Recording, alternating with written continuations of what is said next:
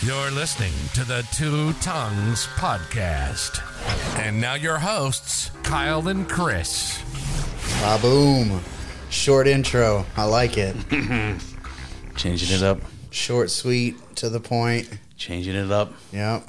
None of this, uh, none of this anarchy. Could it actually work? Does God exist? Shit, I don't know. Yeah, man. But I'm pretty sure he does. You said the other day that we're coming up on three years. We are. Isn't that weird? We've been using that, that intro track for three years now. Three Almost years. three years. Yeah. Yeah, man. Come a long way in the podcast. Yeah. It's coming it's coming to its own. Um that's for sure. Yeah. Definitely. Used to be uh I don't know, man. It's a, it, it's come a long way. It's been a journey. 3-year journey. Yeah. Yeah. Yeah. I'm glad we did it though. I'm glad we're doing it. Um yeah, man. Good times. But I was feeling a little tired. That's why I had to get this coffee. Although coffee doesn't really make me like I could drink a cup of coffee and go to bed, but I'm just hoping for like placebo or something, you know. Uh, yeah. Not I, man. I can't do I can't do caffeine after like three in the afternoon. So I went up to Michigan and I, you know, got some um, cannabis um, products. Yes, you did. Mm-hmm. Um, you know, I don't I don't smoke that often, but I like to keep it around. It, um, you know, every now and then, Just have a little uh, little. What's the word I'm looking for? Like a, a little mental vacation. Yeah, sure. Sure. Um, so I went up there to pick some up, and I got a free pack of gummies, Hmm. and uh, I took all of them. I took all four of them, and I did, I barely like barely felt anything. Oh shit! I thought you were gonna tell me you took a bunch because you thought it was not gonna affect you. no, Uh, even with that, even with the uh, the the professional, you know, do you remember? Do, you remember the milligrams that? I think it was two hundred a piece, so I think I ate eight hundred milligrams. Yeah, it seems like seems like a lot. seems like a lot. I ate it over the course of like an hour and a half. Yeah, and you said up there in Michigan, all of the um, dispensaries or whatever they're called, they're all, all clustered together there, Yeah. and it's like as soon as you get over the border. Um, basically, yes. Um, the one that I went to is not immediately across the border. It's pretty close though. It's not. It's not very far. But yeah, I went up there and there's like four, four or five like right where I got.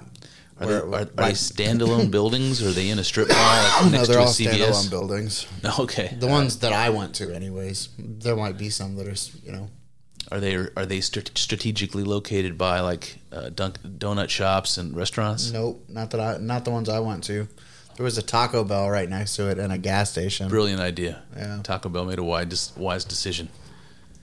If I had to guess, I'd say the Taco Bell was there first. Well, the the weed shop then made a wise decision.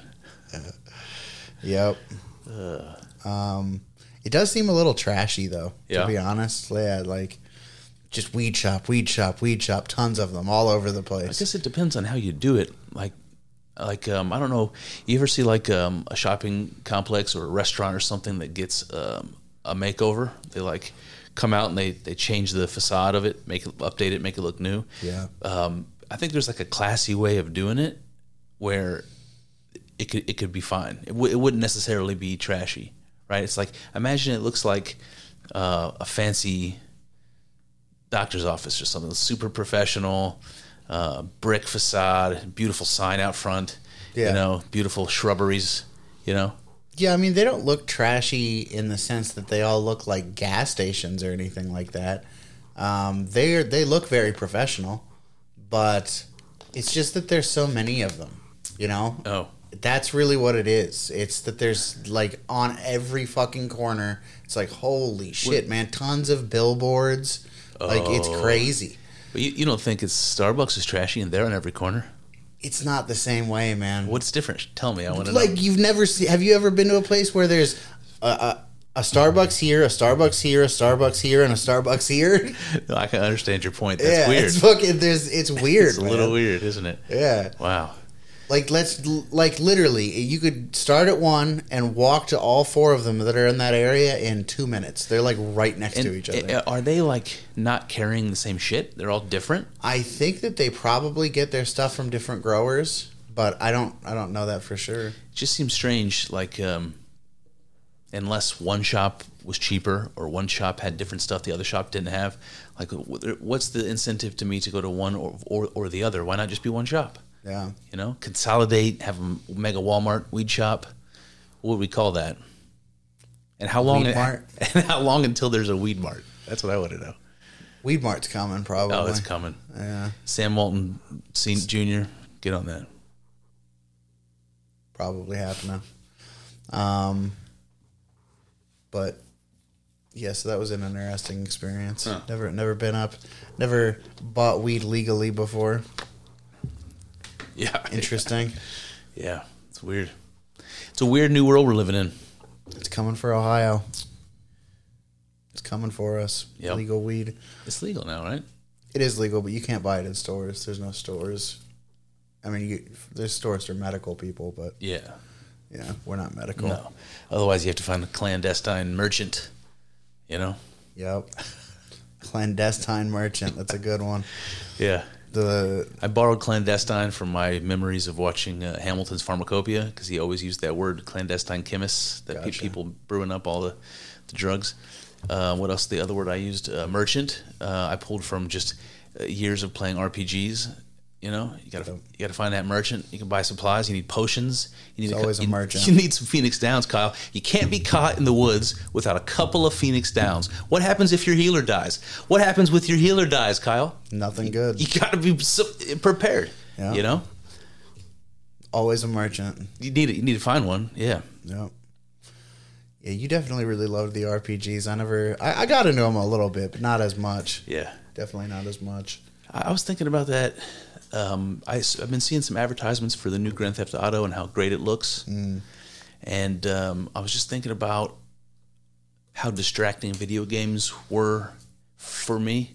Like I, they served a purpose. Like today, for instance, there was a stretch of today where I was kind of bored and I was kind of anxious, and I didn't even feel like doing something that like I would generally uh, like to spend my spare time doing. Yeah. So it just occurred to me, like, you know what, man? If I could just play a video game right now, I bet you it would be soothing. I'd, I'd feel like I was doing something, you know. Um, and- but I haven't played video games in years. Uh, my point is, they're getting so good now, and and it, it was like a it was it was nothing short of a miracle what separated me from that as a um, as, as a pastime you know like playing video games as a pastime. It's not something i do anymore but it's something that i i always did growing up all the way up into a moment actually when i had that mystical experience. That was the last time i ever played a video game. Yeah. um, if it wasn't for that I'd, I'd still be doing it. And they're just getting better and more addictive and i just see like a dangerous possibility where people are getting lazier and more naive and more um, uh, apt to be under the control of a uh, of an authority. You know, people are becoming more sheep-like. You know, politically, and um, I just I just wonder how much how many lives are going to be ruined. This is like a weird thing for me to be arguing, but how many lives are going to be ruined by wasting so much effort, you know, leveling up? It's like, dude, you could be out in the world leveling up, but you're in there, you know, playing the new Final Fantasy, Yeah. leveling up, you know. And then there's the twist that some people make a lot of money playing video games, and that's fucking weird. It's like, golly, man. Yeah. I feel like a cranky old man about that kind of stuff. Like I don't feel like they should be making money from playing video games. Yeah. Like what is going on here? Yeah. It's just it's just like if you ask my dad whether college football players should be paid. Yeah. He's staunchly against it. Yeah. And I just kind of always like agreed with him and uh, I don't I don't agree with that. yeah, I mean like I I'm slowly changing my mind on that too. I think uh, Yeah. yeah. Especially how much money they're making off of uh, their name and their likeness and Oh, and uh, and now they're now they're getting paid for that. There- there- you know, there's some uh, I don't know what it is, but there's there's some money that these players are getting, which I think is the reason why Ohio State's quarterback left. By the way, Yeah. because why the fuck would you leave Ohio State when you're the starting quarterback for Ohio State? But he was he was going to get more at Syracuse in his uh, image, likeness, royalties, or whatever they're paying these players. I now. thought it had something to do with the fact that we brought in some like hot shot high school quarterback who is like Oh, well. is probably like he's not going to get the starting job. that might be part of the narrative, but Yeah. can you imagine? Yeah, yeah, that's crazy. I, I mean, I, I don't think it's likely that he would have lost the job to a fucking freshman. I don't know. From what I heard, we it, we signed like a like an ace. Like he he's like very well might be our starting quarterback. Okay, well, um, what was his name? Gord? I don't remember. That's the guy that's in there now. Anyway, Yeah. uh, anyway, this is enough college football talk. That's neither here nor there. Uh, we were talking about weed shops. We were talking about Final Fantasy, leveling up. Uh, where we where we end? Where we leave off? What's up with you, man? Leveling up what have you been what I- What have you been thinking about? What's been on your on your mind? Not much, man. I've just been like it's just been work. It's been a lot of work recently. So I've uh, been kind of uh what's the word I'm looking for? Blank minded, you know? Like not not able to take a lot of stuff in cuz I'm working, so just kind of like banging on about bending pipes and shit like that, you know? yeah, Yeah. yeah. It's good sometimes though. It's therapeutic sometimes. Yeah. Yeah. It's it's been stressful, so it's not been great. Oh, yeah, It's all right. I mean, it is what it is. It's work, so yeah, yeah, yeah, man. yeah. I'm, I'm with you, man. I uh, I've got my my share of uh, share of concerns in the work arena. So Yep. It'd be nice if I could just like win the lottery, you know, not have to worry about it anymore. I played the lottery for the first time. Like sometimes I'll, I'll my wife likes to buy scratch offs and she likes to play Keno. She spends a little bit of money, not a lot of money, but every now and then we'll buy like you know Mega Millions ticket or something just when the when Just in case. just in case when the jackpot gets pretty high. Yeah. And uh, the other day I uh, I spent like fifty bucks.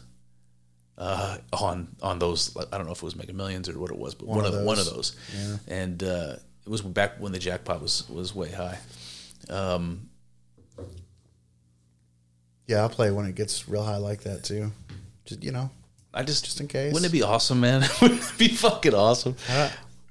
You know those people who say that if they won the lottery they would still work. Yeah. I wouldn't. No, I would be done. I would be done immediately. I would find. I would. I could find so many things that I would rather do. Yeah, yeah, With my time. yeah. And if you want a billion dollars, that doesn't. You know. So I asked my wife and my kids this question, and I'll ask you this question too. If you, if you, if something miraculous like that were to happen, and you won, you know, let's say you won like three hundred and fifty million bucks, so much money. What do you, what do you spend that money on? Like, like I'm not asking what do you spend every penny. I'm saying when all of a sudden you find yourself inexplicably wealthy and you can buy whatever you want, um, not necessarily for you, but you you have enough money to buy whatever you want, and by golly, you're to spend some money because you just newly became rich and you want to you want to fucking see what it's all about. What do you buy? What do you buy? And who and and, and if it's not for yourself, for who? Mainly, crack. Lots of crack. um, maybe, maybe some like good old fashioned cocaine too. You know, Yeah, but crack. just a bunch of crack. Yeah, Lots of crack, man. Like a like a a jetliner full of crack. Mm. Yep. it's a great idea. yep. That's it. It's not it's not only a recreation; that's an investment. It It is. It's only going to increase in value. I could sell it. Yes, yes, because after you become after you become wildly wealthy, immediately become a, become a drug dealer. Yeah. Why not? Why not? Yep. No, I mean I'd probably buy like a. So I'd probably buy a house mm-hmm. to live in, and I'd also buy a piece of property where I could build the house that I really wanted.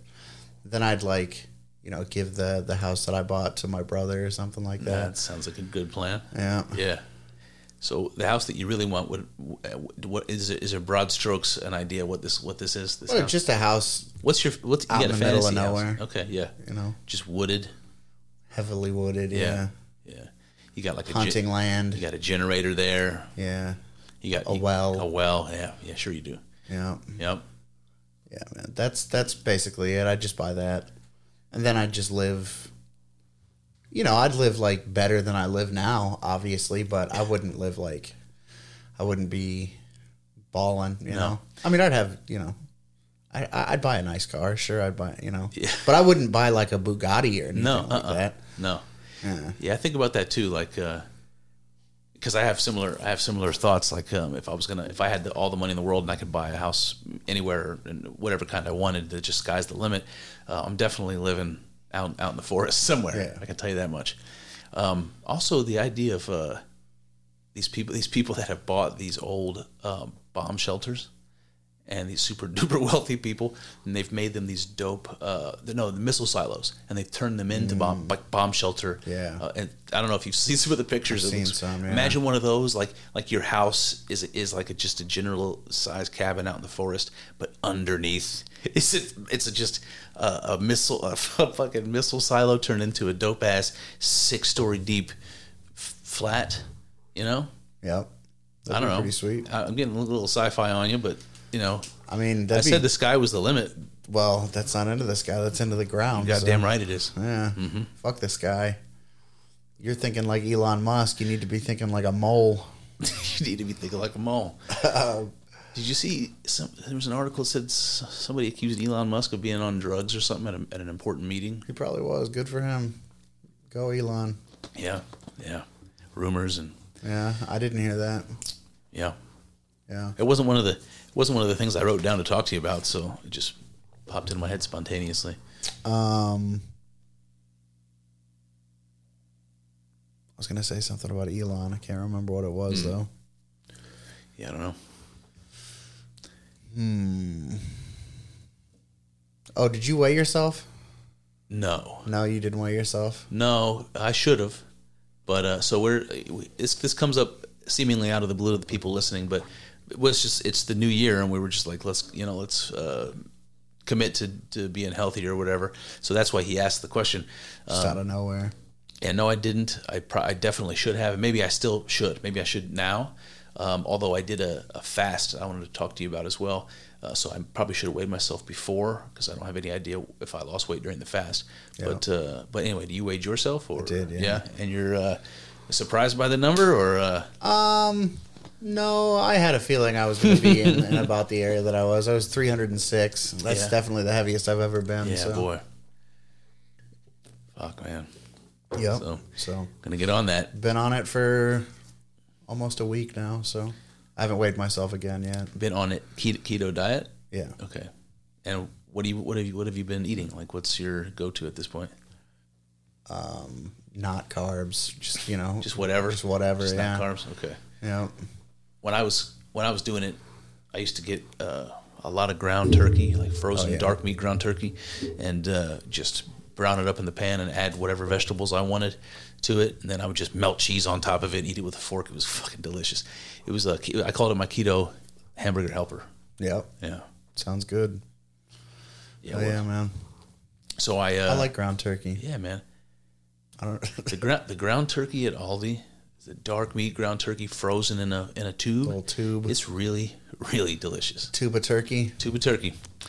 Um, so my brother, he wanted to uh, get serious about his health, try to lose some weight this uh, this year. Mm-hmm. And he has a whole plan about what he wants to do. He was inspired by Dana White and what and what Dana White did to lose weight. So I, I don't exactly know the details there, but it involves um, it involves a in the beginning some kind of a extended fast, and then like really um, disciplined intermittent fasting afterwards. So that's his plan, something like that. And he was going to go. I think if I remember him correctly, he was he was going to go like 14 days with no food. Now That's crazy. now it, it that is crazy and it sounds crazy, but I did some looking into it and it turns out uh, the human being can go. Um, I think it's like Yeah, I don't. I think it's like up to. F- it's at least 20 days. I don't. Maybe it's that- 40 days. I don't think that it's crazy because I think he would die or anything. Yeah, yeah. It's just crazy because to go from like not doing anything like that to be like I'm gonna fast Yeah, for 14 yeah. days. That's insane. It is insane, Yeah. but it's a, but it's a goal, and uh, um, I think he went. I think he went four or five days. Nice. Now he says he's going to start his intermittent fasting. Um, which is impressive. I told him I would go three days with him because I did that once before when you when you were doing that fasting, and I was like, shit, let me try it. I went three days. Yeah. Um, this time I went four days, Nice. and uh, I was starting to. It's weird because I I committed myself to it, and that I was. It just meant like I just flipped some kind of switch mentally, where I was literally sitting at the dinner table with my family, night after night, having not eaten in 24 hours, 48 hours. It's just sitting there with them while they ate, you know, just talking to them and you know, enjoying watching my kids eat and all that. I, it didn't bother me at all. There's like Christmas cookies in in the other room. Nobody's watching. Nobody's watching. I got to walk by that room, you know, a dozen times. But because I had committed myself to it, I, it was just no temptation. It was really interesting how how I I don't can't explain it really. Just sometimes I'm motivated enough to do that. This time it was just like a whim kind of thing, but s- I had the motivation. I don't know what. Um, so I went uh, four days, and uh, I could tell uh, a dramatic difference in looking at myself in the mirror. Nice. Uh, but I think a lot of that was just like water weight and inflammation because when you eat an American diet, drink drinking alcohol and eating carbohydrates, you just your body is just constantly it's just fucked, man. It's like all the way ramped up, and Yeah. uh, um, all that shit was gone, and I was like, "Fuck, man." Uh, but it, Feeling pretty good. but then I uh, went back to eating, and um, it's still what I was doing before, which is just one meal a day. I, my, I'm doing intermittent fasting basically all day, and I come home and I eat dinner. Um, and I've been trying to be uh, careful with it, but it hasn't really been cl- clean keto. I've been trying to be careful with it. Um, so I don't have any idea what I would have been when I started, and even the know, to know the difference between where I was uh, when I broke the fast and started eating again, because I have like last night I had some like bread, um, just to see, you know, if within a short period of time that would have made a difference. yeah. Because I, I mean, I know it does. Sometimes it, when I was like weighing myself every day and trying you know, really hard, uh, sometimes it, you'd be like five pounds different one day to the next, and you're like, what the fuck, Yeah. you know? Yep. It's definitely up and down, that's for sure. Big uh big range. Can't you kind of like if you don't pay attention to your weight on a daily basis, you'd be surprised how much it can fluctuate. Absolutely, yeah. And that, that's kind of like a paranoid habit, man. Like once you uh, when you get disciplined and you have to pay attention to that for the first time, then you start. It becomes like second nature, and you're weighing yourself every day. You know, um, those little changes in your weight like cause you anxiety. You know, if it goes in the wrong direction, Yeah. you know, you're like shit. Like I'm three pounds heavier. What did I eat? Yeah. You know what? I- And, and then you start like trying to make modifications like every week or every day to account for the changes in your weight. You know. Yeah. And it's, it's it's good in one way. It's good to know. It's good to stay on top of it. But it becomes like a paranoia. It becomes Yeah. like an anxiety. I don't I intentionally don't weigh myself all the time. I don't I don't want to do that. I don't blame you. I'm not interested in that.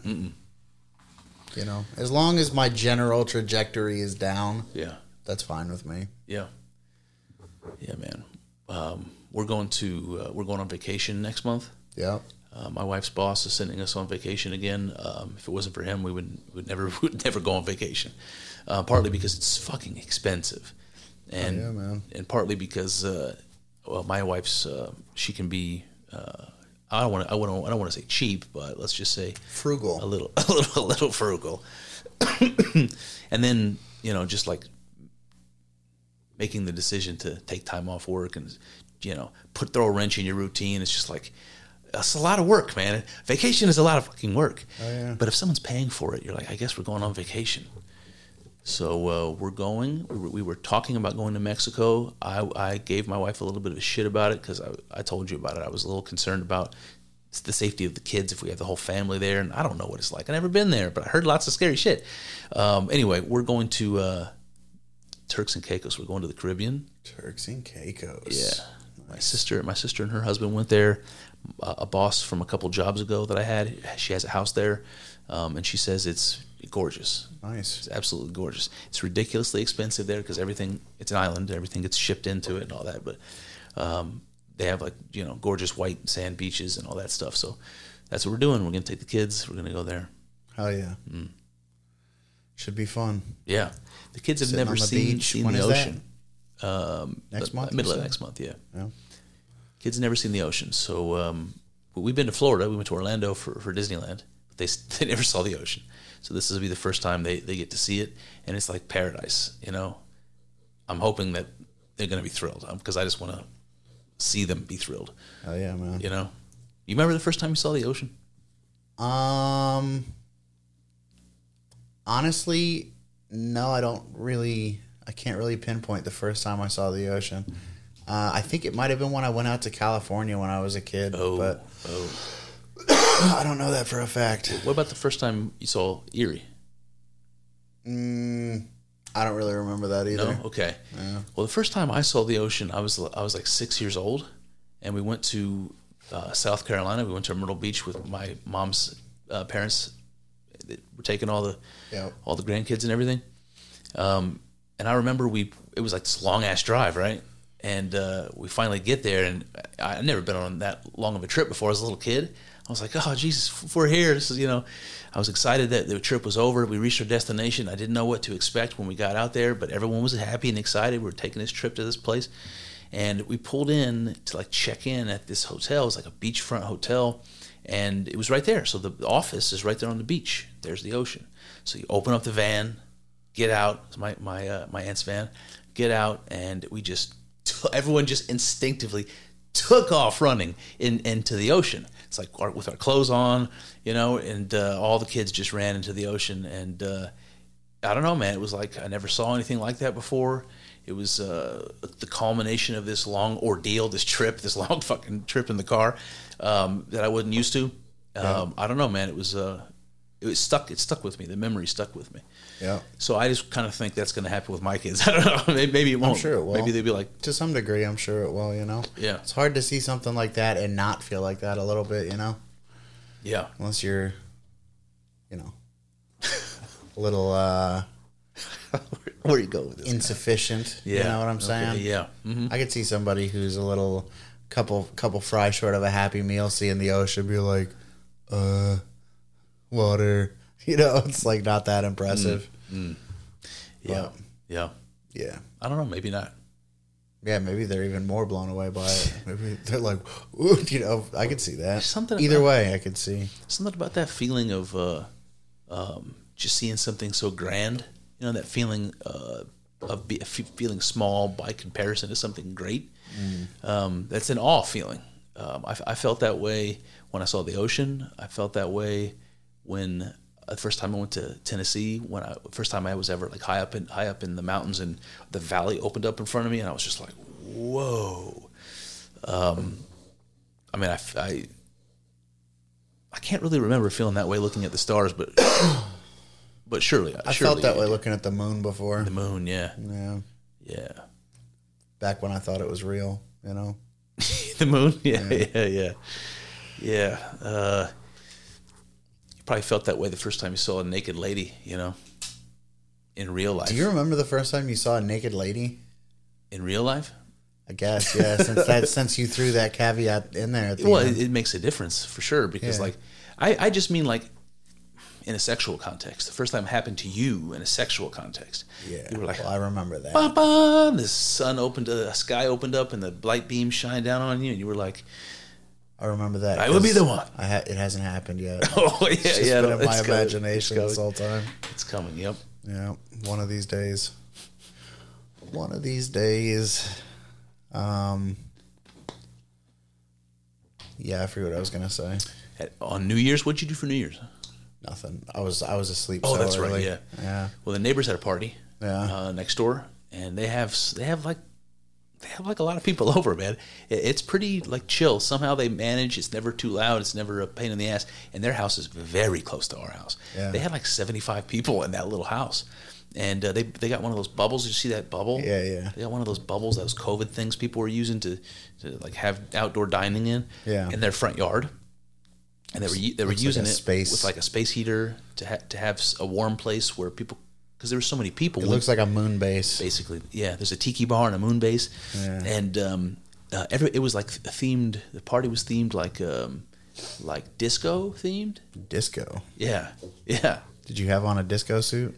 No, I I uh my daughter has a a wig Yeah. that is um, you you won't I don't think you'll know the reference, but the the wig is to uh, one of the characters from Disney's Encanto. It's like a it's like a, a little black afro basically.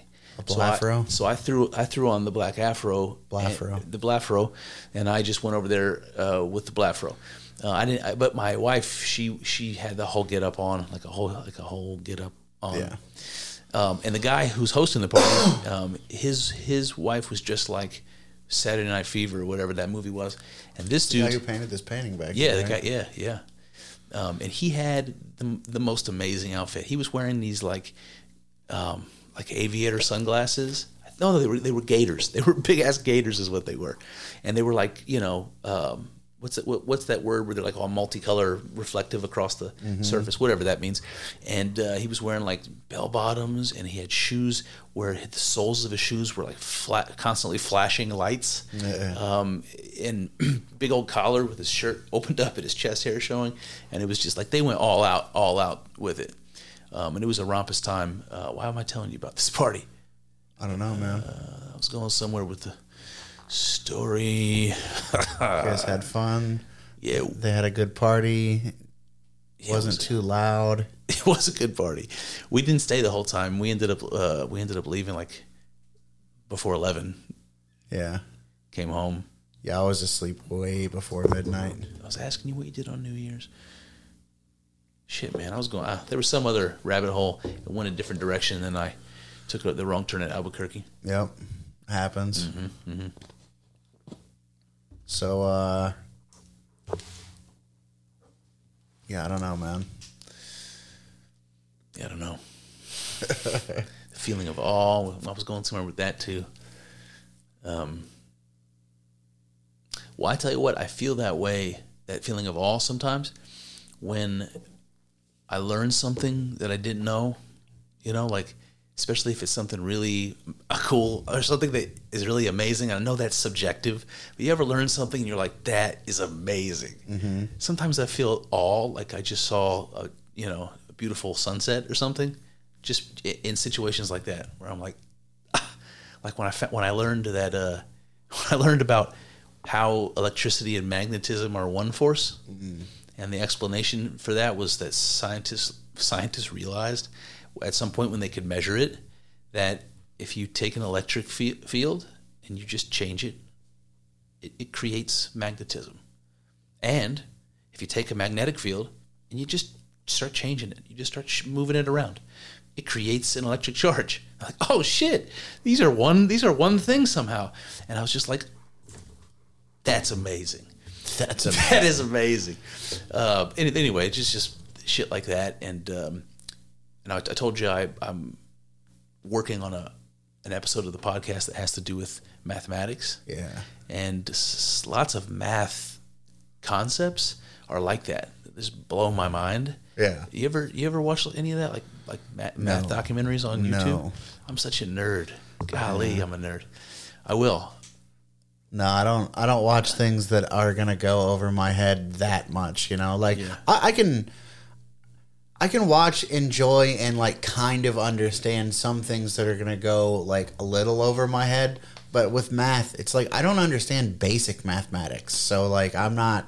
No, I don't ever watch that kind of shit. There there are like YouTube videos that I'll turn on, and within like 20 seconds, I turn it off for that exact reason. Yeah, I'm yeah, like, it's like, I don't I'm understand. This is- gobbledygook. yeah, this is I'm not enjoying this. Yeah. So somebody on Twitter posted something that was really interesting, and it had to do with a concept called vortex math.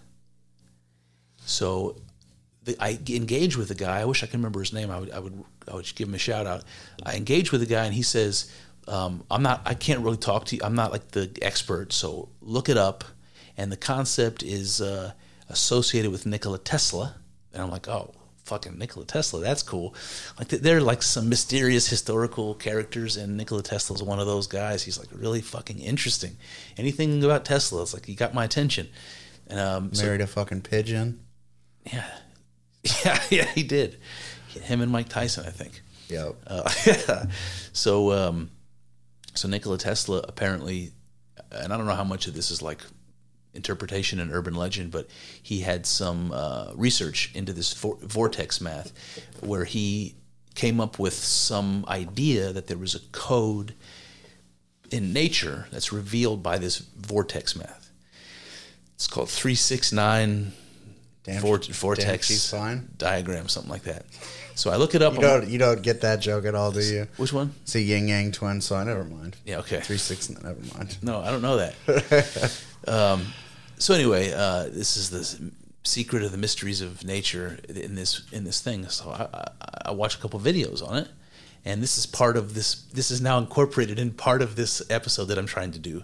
Uh, it, it, it involves this concept vortex math, and so the idea is, you know what a vortex is.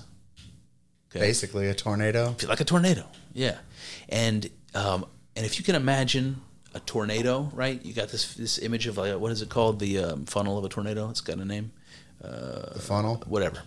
Um, imagine that, um, like Excuse me. like the reflection of that um, connected to it. So it's like a, it's like a funnel upside down connected to a funnel right side up. You know what I mean? That shape.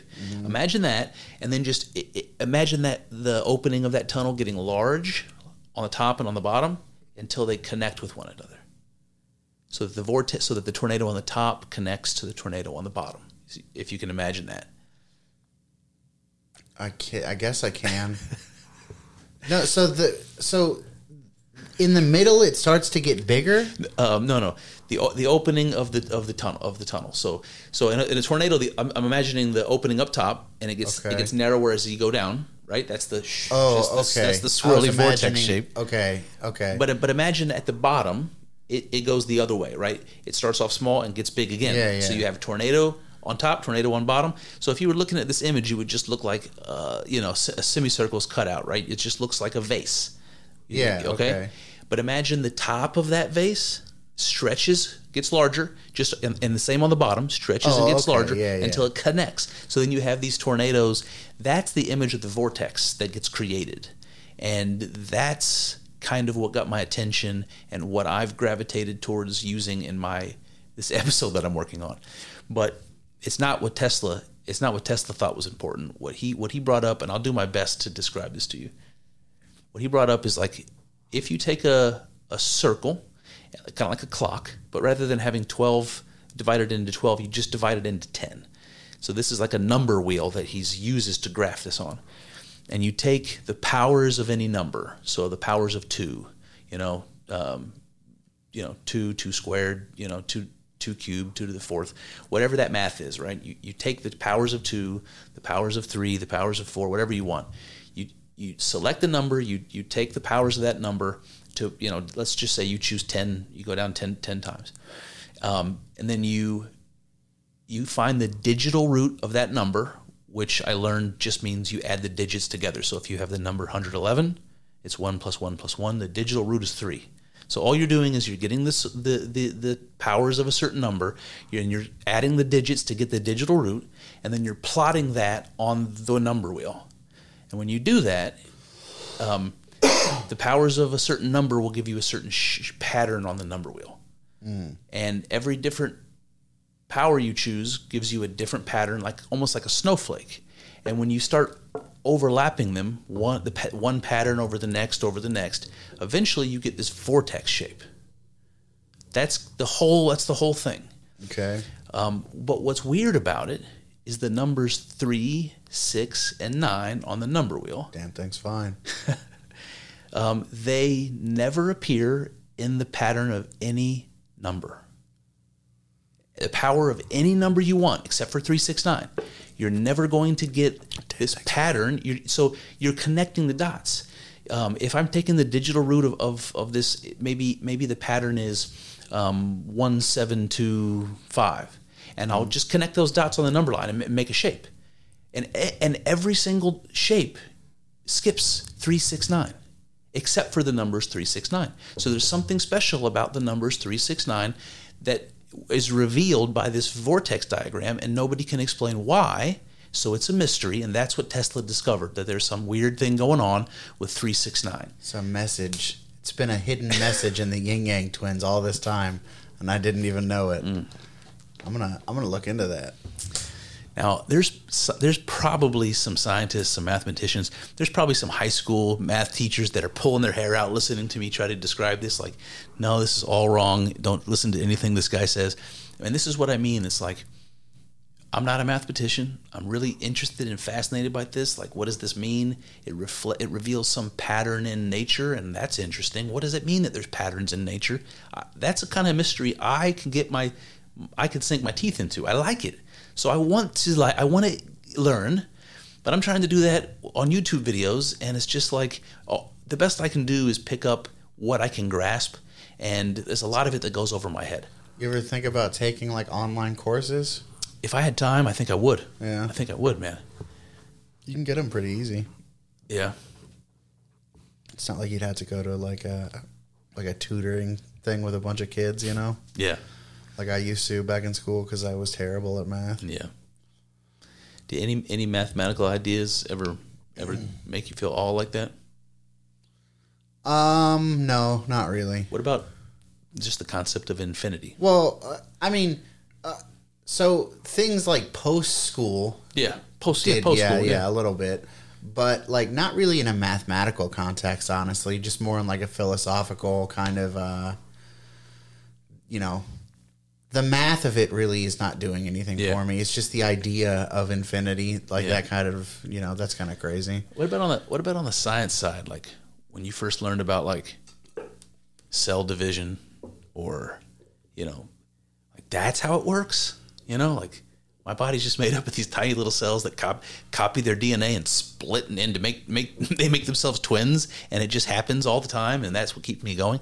Like that's a weird, it's a weird thing to, to learn for the first time. It's pretty crazy. I don't understand what that has to do with math, though. It's just the I'm just joking. dude. I'm just joking.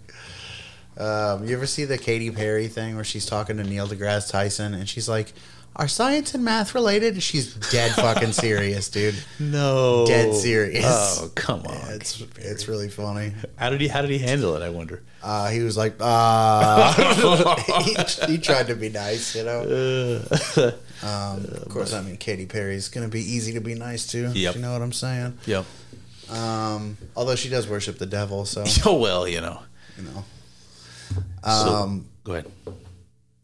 So what, what what were we just talking about? talking about math, being in awe, in science, math and science and awe. Yeah.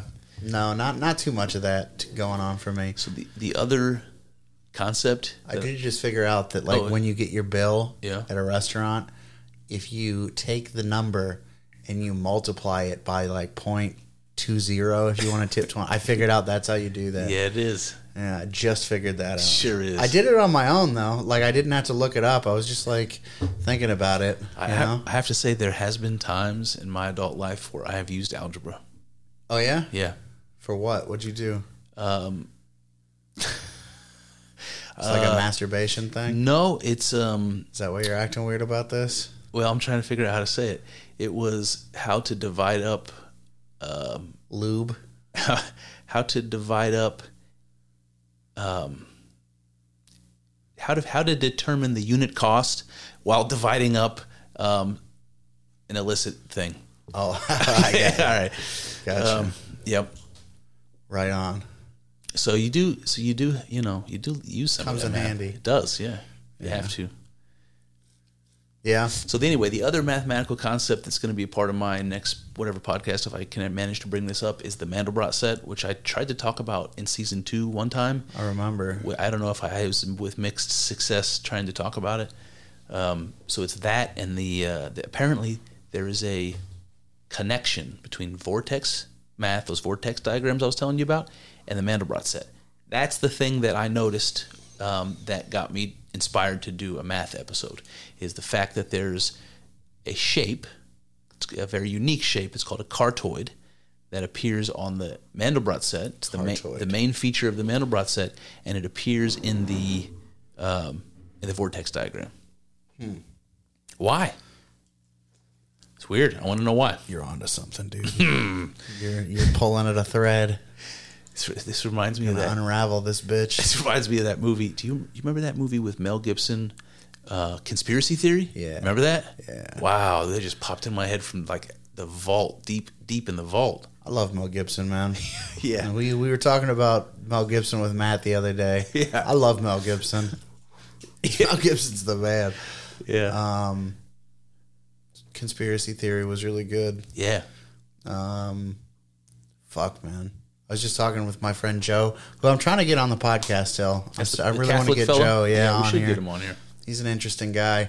Uh, but he was talking to me about uh, the Patriot and how, like, I like the Patriot. Don't get me wrong, I do like the Patriot. sure. It's not but like. is a goofy ass movie. You know, Yeah. as far as like action period pieces go, Yeah. it's like kind of goofy. You know, So it's been a really long time since I've rewatched it. What what strikes you as goofy?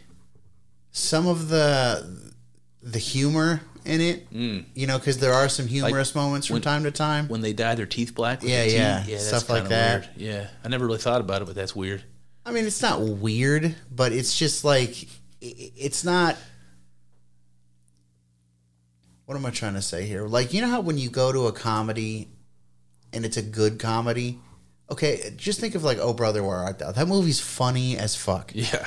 Um, now think of like that uh, that scene from The Patriot. It's like not as funny. It's like not as like well written. It's like they, Sure. they dyed their teeth. You know. Yeah, yeah. I see what you Um, mean. yeah. It's kind of on the nose. Yeah, yeah, It's kind of like It is funny. It's funny, but it's not like like well thought out or Yeah. you know. well, I mean, that movie that movie had good actors, and so even if the writing was Oh terrible, yeah. they No, it was a good movie. I like The Patriot. Don't Yeah. get me wrong. I love period period movies in general. That guy went too soon. How'd he die? Suicide, right? Or was it drug overdose? One or the other. I can't remember, man. He died. He died. What? What? He was filming a movie. Was that the um, Imaginarium of Doctor Parnassus? Yeah. And then they a bunch of other actors stepped, stepped in to finish that movie. Yeah, and Colin Farrell, Jude Law. Jude Law, yeah, yeah. And they gave all that money to his daughter. Yeah. All those actors have volunteered to finish that film. Heath Ledger, man. You know, I remember when he died, I was working at Applebee's. Oh yeah. I worked at Applebee's for like two weeks, and then I was like, nope, I'm not working here anymore. I mean, you worked at a lot of restaurants. I've worked at a bunch of places, period. Man, Yeah. I've had so many fucking jobs. Wh- Why was Applebee's worse than it, like any other restaurant you've worked at? Well, working in kitchens sucks just because you have to be there so late, especially at a place like Applebee's. Yeah. Um, you know, like kitchen doesn't close till like midnight or something, so you're usually out of there at like two o'clock in the morning. It fucking sucks. That does suck. Um, it's a young man's burden. Yeah. Mainly that. Ma- mainly that. Yeah. And honestly, just back then, I was um, a very lazy. Yeah. Like I I didn't have much of a work ethic, you know. Yeah. I, I thought I was gonna. I, back then, I still thought I was gonna be like Bam Margera or something like that. You know, I thought like something was just gonna click, something was just gonna happen, and I was gonna, you know, I don't know what the fuck I thought. Yeah, I thought about something like that the other day. I thought about uh, when I was like a very young professional in the, in the, in the early days. Um, like I, I always take my work seriously. Yeah. But boy, man, my heart was not in it in those early days. I, I uh, like was in a situation where if the flow of calls was um, low enough, they would just let people go home. Yeah. And I was always like volunteering to go home. It's like I got friends, Oh, yeah. I got better shit to I know do. what you're talking about, So I was sure. I was never the guy that was like when I was young. I was never the guy that was like Give me the know, hours. Yeah, yeah. Yeah.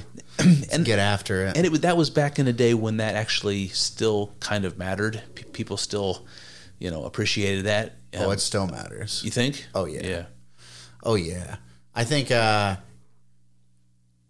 Honestly, I think it matters more now than ever. I think if you show up at a place, if you're a new employee and Mm-hmm. you show up and you are competent and you show that you care about your work, I think it means more than ever because I think so many people don't right now. Yeah, that's what I mean. I guess. Yeah. Yeah, yeah, so many people don't. yeah, so many people don't that if you show up and you do good work, people are like, "No, I, I Yeah. like this person." Finally, yeah. yeah, yeah.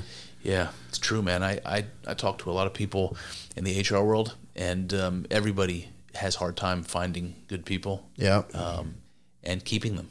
It's like it's been a problem for years. Yep. I don't know what that means. it's been a problem. It's been a noticeable problem since COVID. Um, I don't know if you've noticed, but just like uh, Yeah, since COVID. like fast food places. Like a lot of times you go to go through the drive-through and they're like, "Sorry, we're not open. We don't have the staff. You know, like we just can't staff." That's weird, man. You know, so that that has been going on a lot since COVID. Things like that. Um, but I do think it was before COVID too. I think that we've been on a, a, sl- a like a downward slide for a long time. Yeah. and I think that I was just talking about this the other day with someone. Um, I think that we, I think that America and the West and the world really are in for like not great times in the in the dis, not too distant future. Yeah, yeah. I've been trying. It's hard to not see how things are not just like sliding down further and further and further. Yeah, yeah, man. I've got some real worries about that myself. Um, Yeah. You know, because I've got young kids too, and it makes me feel like I don't know what I don't know what to do because I want to do something for them, but I, I definitely feel worried at times about you know where things are go- headed. We're know? gonna have to do something. I really, I, f- I fully believe that we're gonna have to do something before the end of our lives. We're gonna have to do something to be like, we need to change the direction things are going, hmm. or at least we need to break away from the group of people who are insisting that we go in the direction that we are going. You know, like you guys keep going in this direction if you want, but we don't want to do Yeah. this anymore. Yeah. Um, I mean, I think about like I just saw this video the other day of this guy, and I mean, you've seen videos like this before um, on the internet, on TV, things like that. But it was this guy, and he looked just awful. He he just he you could tell that he has problems, um, and that he's just you know like not in a great position in life. You know, just by looking at him. Um, he looks like unwashed and just not good. Um, and he starts saying something about how I heard you want to come like hang out in my room with me, and he's like showing, giving a tour of his room, and there's just fucking trash everywhere. His his mattress doesn't have a sheet on, and it looks disgusting. Oh, boy. And he's got like a bucket that he pisses in next to him, and I think that I, I I think that stuff like that is on the increase in America. I think that there are a lot more people like that than there used to be. A lot more people who are not fit to like go out and hold jobs and, and things like that. So yeah, man, I don't know. What does that mean? I don't know. Like, what what's causing it? oh, well. I mean, I mean, like, like there's a, you could say that there's like um, more people that are addicted to drugs. There's more people that are homeless. There's more people that are mentally ill. Um, there's more people that uh, are happy um, to live in poverty or, or unmotivated to, you know, I don't know. I don't know. You could say all that, but there has, to, but there has to be some reason for for the change. There has to be some reason behind all that. It's like if you're, you know, it's like an it's like a unhappiness epidemic or a epidemic of meaning or an epidemic of uh, well, I don't know, man.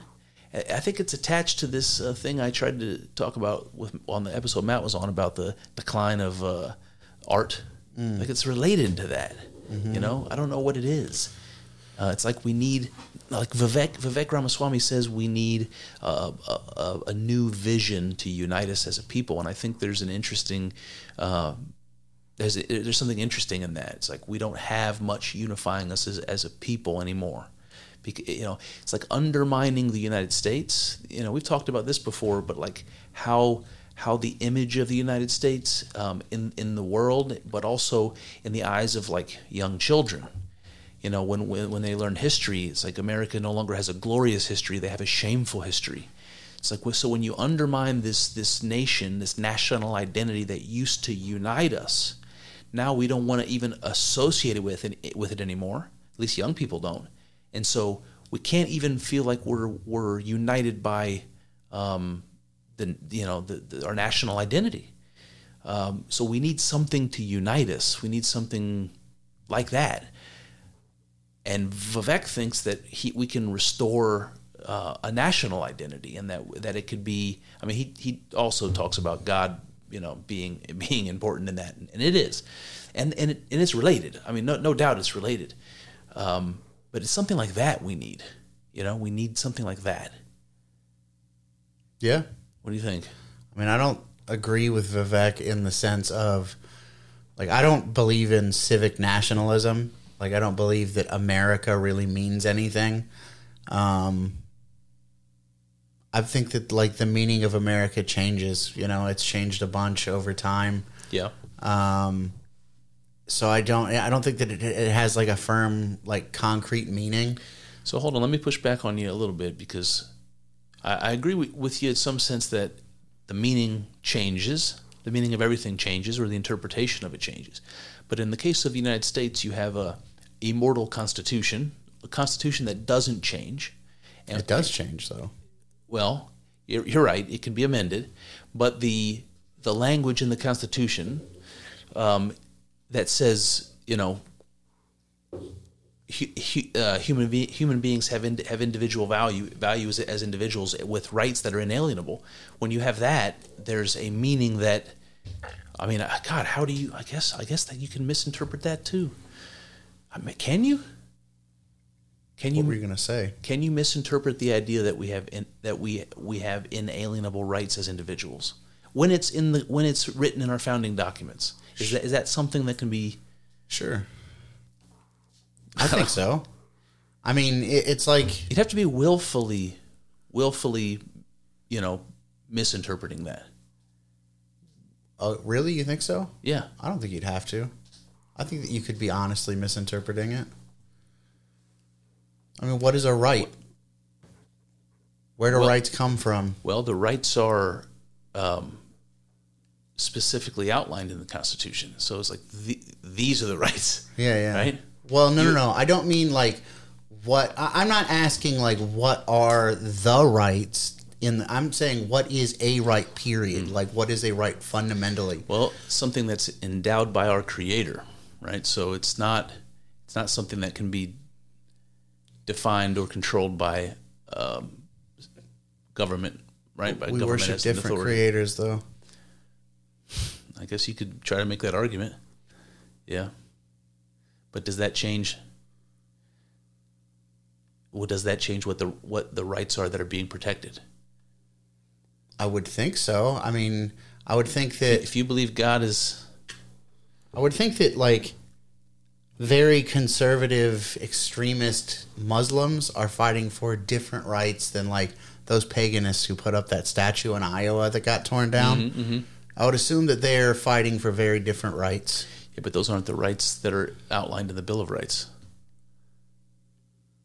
Ye- So that's what I'm saying is like the fact that they're written down, they're they're a, a permanent a permanent fixture that are associated with our having uh, been endowed by our Creator with certain unalienable rights, and and these are the rights that we've that we've determined that they are. Now, I, I mean, I agree we can we can change our mind about what those rights are, and that's scary. Um, it's that's kind of scary.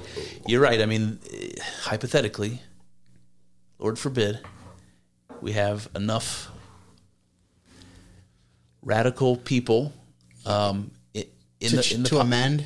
to amend the Yeah, Constitution. But, people, but we do stuff against the con, like counter to the Constitution all the time. sure, we do. Yeah, so like that's kind of my point. Like, you know, it doesn't the Constitution has been you're like being one of these like uh like boomer constitution worshiping republicans right now Sure, you know it's like it's it's gotten us here you know it's not it's not as powerful as like people want to act like it is you know people just you know they just do whatever they want yeah, I suppose. Um, I think that the Constitution outlines the the form of government that is the most perfect. yeah Uh, I'm not saying it's perfect, but it's the most perfect that we that we've yet discovered. But the fact that it, even if it could be perfect, if we could pen the perfect, you know, constitution, we all have free will, right? We can all act whether whether we want to accord with that or not. I mean, that's I, I, I recognize that reality, but I don't know what it means. Does it mean that the the enterprise of government is uh, useless, futile. Is that what it means? Why would it mean that? because it's all it's all it's all up to interpretation and you can you can choose to uh, accord your life with the with the rules that are outlined or not so even if we can make the perfect constitution we all get to decide whether or not we want to honor that so does it undermine the, the entire idea of having a constitution Gotcha.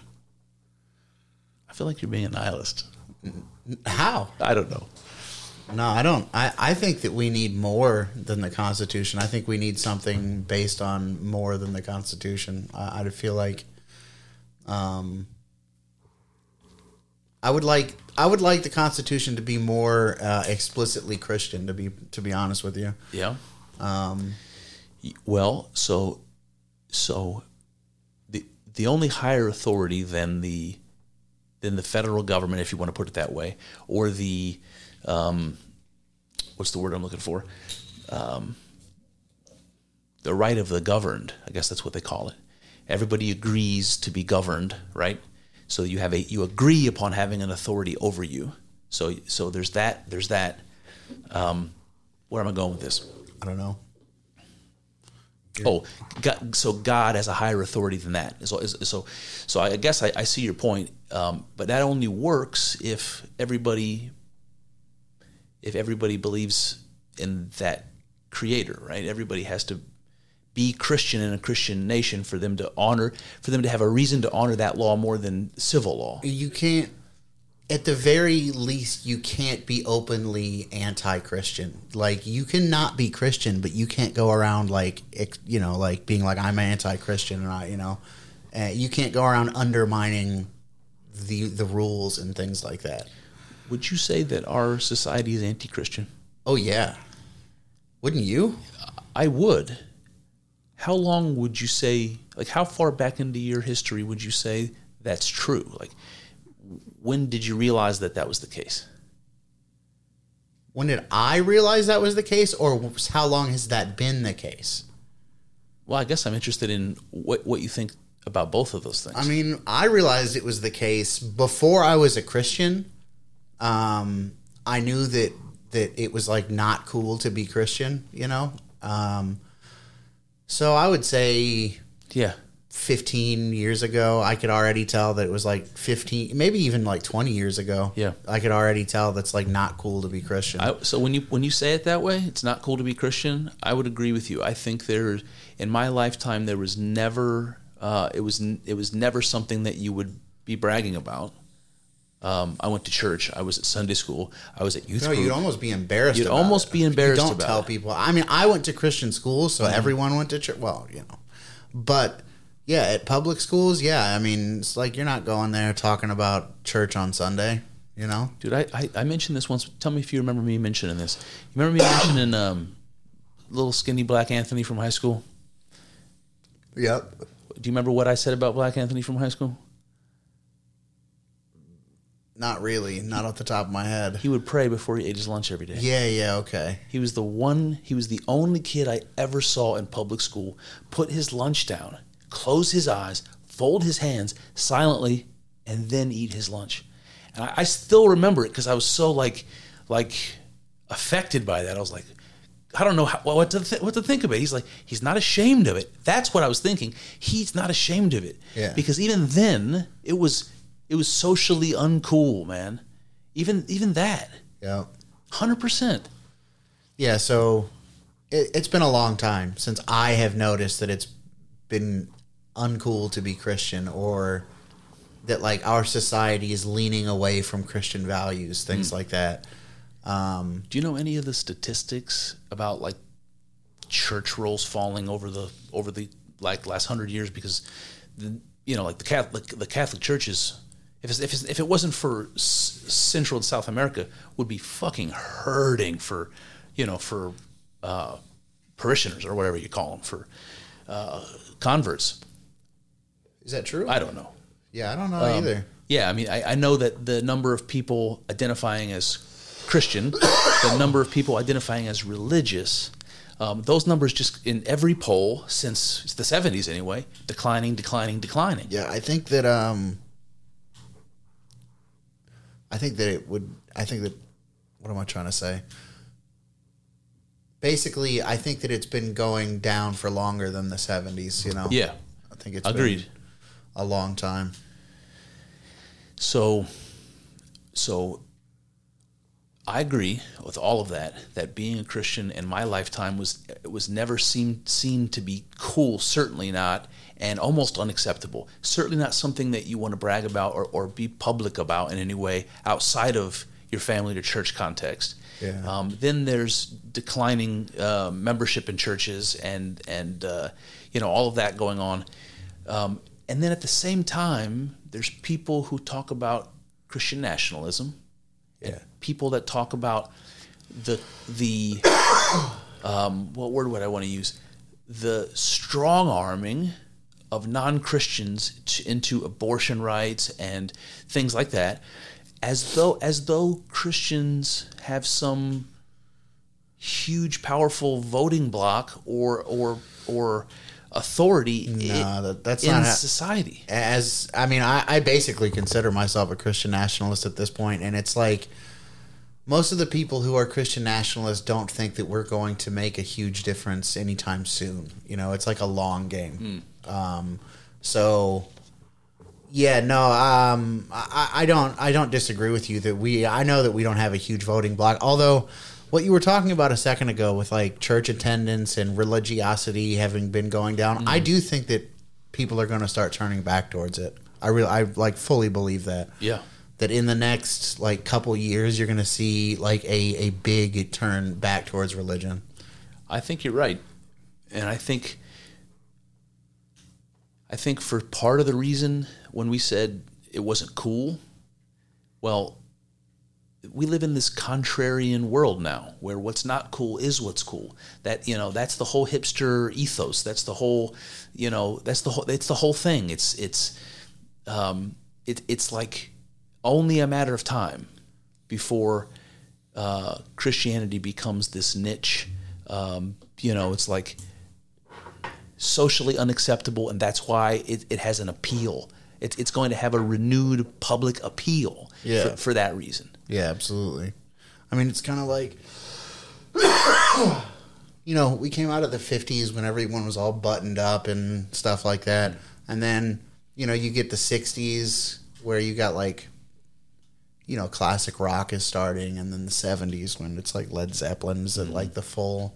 The full height of their power, Yep. and then you get you know it's like later seventies. You get like punk rock, which is just like you think about like the original punk rock. Think about like the Sex Pistols. It's like the completely opposite of the fifties, you know. Yep. Um, so nowadays, when everything is like the Sex Pistols, you know, society is the Sex Pistols. Punk rock is Jesus, you know.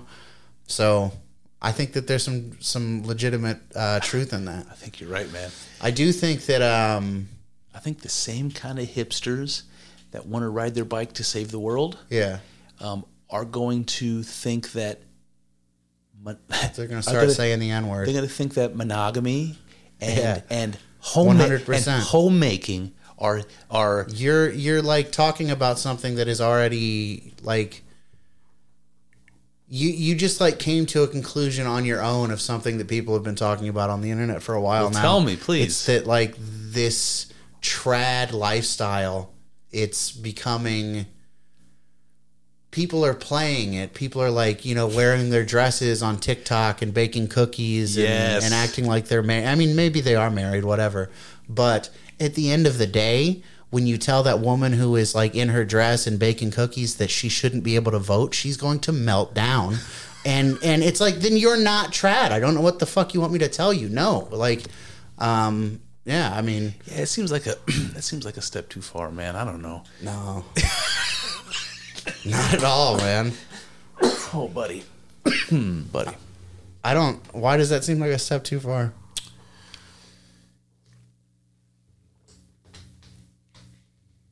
Because um boy man because I, I think women should be able to vote i guess i Why? don't know um because they- All women. well that's good well listen i, I don't want to oh, i guess what i want to say is if you asked me do i think all people should have an equal right to vote? I think the answer is no. I don't think all people are uh, have the same capability to make an informed decision. So um, I'm not making a distinction between man or man and woman there. I'm just saying um, I see some of, of the point you're making. Yeah. Yeah. Yeah, I don't. I uh, I don't think that all men should be able to vote. Exactly. Just landowning. Never mind. Just what? Uh, no. I was going to make a, a joke about uh, the original state of voting in this country landowning white males. Yeah, yeah. Mm-hmm. I'm all right with that. Oh, God. Oh, God.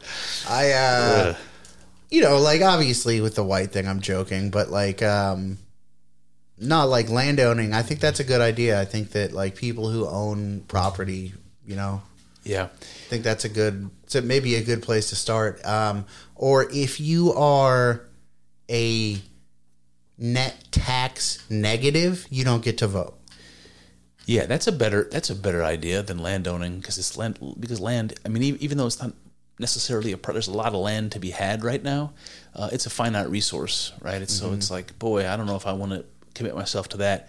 Um, but yeah, if you're if you're a net negative tax uh, leech, I see what you're saying with the land thing. Um, I, de- I definitely think that's a good point, but honestly, there is a part of me that's like the fewer people voting, the better. Like, Yeah, that's fine if if you have if the people that have all the land are voting for the best interest of everyone, but it's it's it could easily be abused in that situation. yeah, just like, just like, I mean, just like this shit show where everyone can fucking vote. You know, where they're arguing for 14 year olds to be able to vote, that can get abused. That's easily abused. You know? it is absolutely. and it's easily abused because these people are fucking dumb and they like will just fall for TV commercials. You know, they'll see a TV commercial and be like, Yeah, there it "That's is. it," you know. That's it. Um, Oh man, God, sometimes I get depressed, man, thinking about this. me too. I've been like not in a great mood the last like few weeks. Really, Yeah. Just like I don't know, man. Everything seems so fucking bleak. Yeah, I try not to be like that. I'm like, if you like go through my Twitter, I don't like sound. I'm not like a doomer. I'm not like always like everything's fucked. I can't stand people like that. yeah, Um, but I do feel it. I definitely feel it. yeah. Everything seems fucked. So I'm, I'm hopeful. Like I know that things generally expand to a certain degree, and then they collapse back in. They'll pull the other way. So what comes up must go down. The pendulum swings one way, it comes back the other way. Um, I just sort of keep telling myself that we're as far as the pendulum could possibly swing. You know, like we, and it, there are some things that make me feel like we're starting to come back the other direction, and it makes me hopeful. And I just want like a, attach onto those things and think, um, you know, we're, we're moving in the right direction. It's only a matter of time. Um, but you know, other times I just feel fucking like you, like you, like you described. It just seems bleak, Yep. ah, buddy. Yep. On a uh, on a more positive note, um, my wife got me a dope ass Christmas present. Dope ass, huh? Look to your left on the floor, or on your on your is right. Excuse me, my left. Okay. uh, on the floor. Do you see that black box over here against the wall? Yes. Oh yeah. See that? Oh, What- what does it say? The black books. It's a bunch of people's, a bunch of girls' phone numbers. on top of it is what? the red book. You betcha. bunch of Indian girls' phone numbers. Yes. Oh God. So, um, so all right. So I don't know if you know about the black books, but um, you knew uh, I was reading Carl Jung's Red Book, and that's super interesting. Just the whole concept of the book is super interesting. Black book's a lot of fucking books, man. This It's a lot big of ass books. books too. A lot of books. So for those people who have no idea what I'm talking about, the uh, psychologist Carl Jung, um, that he was a Pronounce it Jung. Carl Jung. Um, he, uh, Jung. He got some Jung in the trunk. I don't know what I'm talking about. Um, so Carl Jung, the psychologist, um, he was the he was the kind of guy that's into like interpreting dreams and and uh, you know exploring the unconscious and that kind of shit. And he would do this um, practice he called active imagination, where he would kind of fantasize um, in a meditative state. Is how I imagine it anyway. Um, he would um, allow images to come to his mind, just whatever naturally pops in your head. If you close your eyes and you try to clear your head, sometimes things will emerge. You know, you'll have little pictures or little shapes or little feelings or whatever. and um, he he tried to foster all of that, so that if something popped in his head, he would find out how to keep it around. He would find out how to um, make it clearer, and until he could actually play a little movie. Like he would he would go into this state of mind where things would pop into his head and then they would start to interact with each other and little things would play out. And it was all symbolic to him and weird. And then it was like a dream. And he would come out of it and write down with a dream and what it, he thought it meant. And he filled a book with this stuff called the Red Book. Yeah. And it's amazing. And Carl, Carl Jung will tell, Car- I don't know if he would use these words, but I'm going to use these words. Um, I think Carl Jung believed that that kind of thing, spontaneous um, images, spontaneous stories, um, intuitions, epiphanies, these kind of things, unexplained sorts of things, he believed were was the unconscious communicating with you, with you, with you, the conscious, the conscious being. Man. And there's there's not a big difference between the collective unconscious, the way Carl Jung understood it, and the way that some people, myself included, under, understand God. Yeah. So, so when Carl Jung was writing the Red Book, Oh, he he was writing what you might what you might call a revelation, a, a vision from God, like you see in the Bible when Ezekiel or or uh, whoever gets a vision. Yeah. This is what this is what it is. Something spontaneously coming from the unconscious into in, into his consciousness, and it's a message from God. So that's fucking cool. Are all of your thoughts messages from God?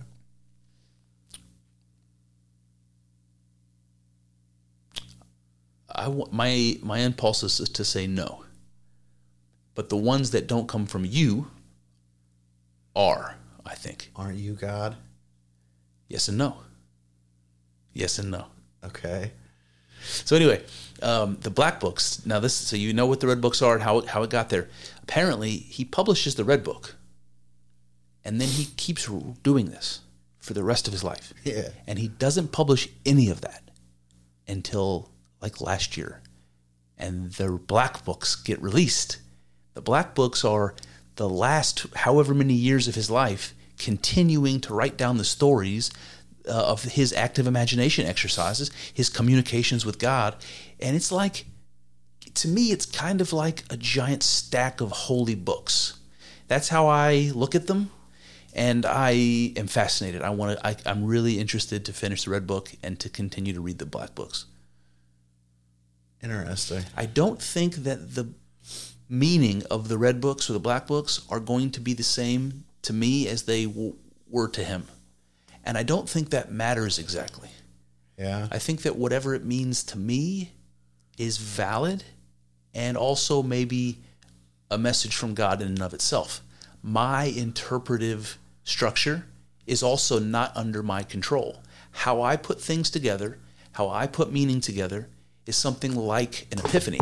It just happens to me. I'm not directing it, right? It just it's something else. And I think I'm really fascinated with that idea right now. I don't understand how what you're saying. I don't understand how you can make an argument that like all of your thoughts are not God. I don't understand the no. You know, it's like you Yeah. said, it's yes and no. Yeah. I don't understand how it can be no. Um, okay, so in the sense that um, this is going to be, uh, I'll do my best. In the sense that I believe everything that exists is God, nothing exists apart from God. Yeah. To say that my thoughts are, all of my thoughts are God is true. Um, in another way, there's, and you've made this point many times, there's a distinction between God the Father, the Creator, God, and anything manifest, you and my, me included. There's something different between the transcendent God and the immanent here and now. And you, I might say even the immanent God and mean that. Um, I, I lost the, where I began. uh, How it could be yes and no. Yeah, yeah. So it's like um, I'm not God the transcendent. I'm not God the Father. I, I am and I'm not, right? Um, but you know, like if all of, if all of creation, if all of immanent God is God, which I believe to be the case, then yes, I'm God and so are my thoughts. Um, but I'm not the transcendent God. So imagine those thoughts, thoughts that come from the transcendent in, into the immanent, those are somehow different from the thoughts I'm generating myself. Even though it's all God, there's some distinction, if that makes any sense at all. Yeah, it makes sense. I mean, I don't necessarily like believe it, but um, it makes sense. So it's a paradox. Yeah. Yeah.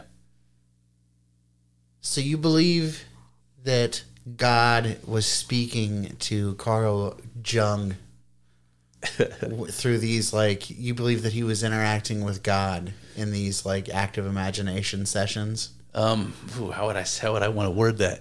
Um, I believe that he was listening differently in, in, in, in his active imagination, so that he was so that he was more receptive to it. But that it's that doesn't mean it's uh, a, a unique thing. It's not like um, Ed, Ed, Edward Cayce. Edward Cayce, you know, you know the the sleeping prophet. I know Edward that Cayce. name, but Um, yeah, this is a guy that would he would lay down and go into a trance, and he would speak, you know, like prophecies and shit. It's not like that. It's not like there was a moment of prophecy. It's Yeah. like revelation is constantly. It's, I, I'm it's- not asking you to like defend it like it's like hokey. I'm just like straight up asking. You think that he was interacting with God in these these sessions? Yeah. yeah, Yeah, and you feel like God showed him something that was valid, about yes, about, yes, and you believe that you reading it, you can come up with a different message that is also valid. yes. I think so. All right. J- just like you can read the Bible and come up with a um, a valid Yeah, yeah. message. You said that you felt like they were holy books, so I guess that makes sense. yeah. Yeah. I think um, holy books are secondhand in every case.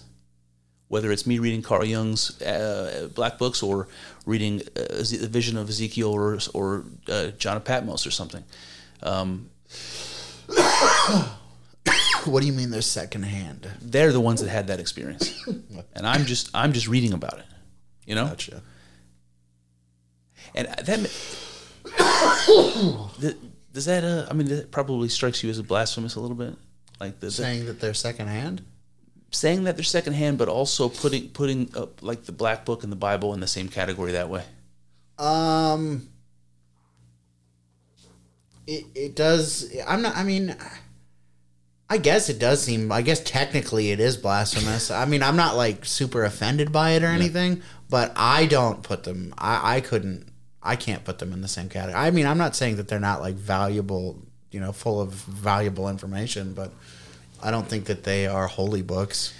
You know how people. I mean, I, I think that there's really only one holy book. You know, I don't I don't think that the the other ones are really valid. yeah, I would say I think that the the Holy Book is the human heart. It's the human experience. Everything you, everything you need to know, Yeah. is there. Well, it says in the Bible that God will write His law on our hearts. So Jesus, there it is. yeah, I like that.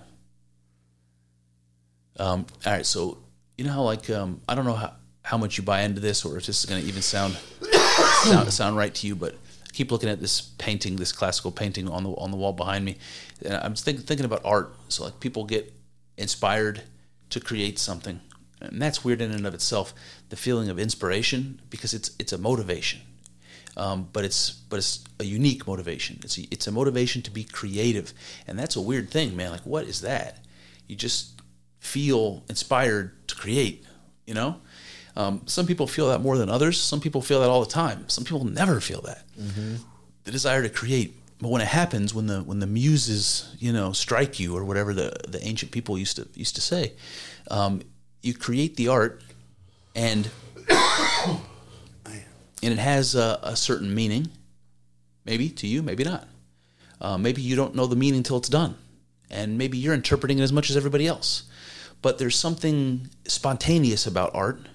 It's like you don't know what it, it even is until uh, you get, start getting halfway into it. You know, it doesn't really flesh out until you're already part way there. Something unconscious is coming out in the art, and then everybody who looks at it afterwards, and you know, all these stuffed stuffy people in the museums. They're they're looking at it, sitting on the bench, you know, in, in quiet, staring at this thing for minutes on, on end, trying to understand what it means. And everybody takes away something different. And it's it's strange to me because that seems like the same thing that's happening in the revelation. Something in your unconscious comes out. Uh, if you interpret that as a connection to God and, and, a, and, a, and a revelation, I think that's valid.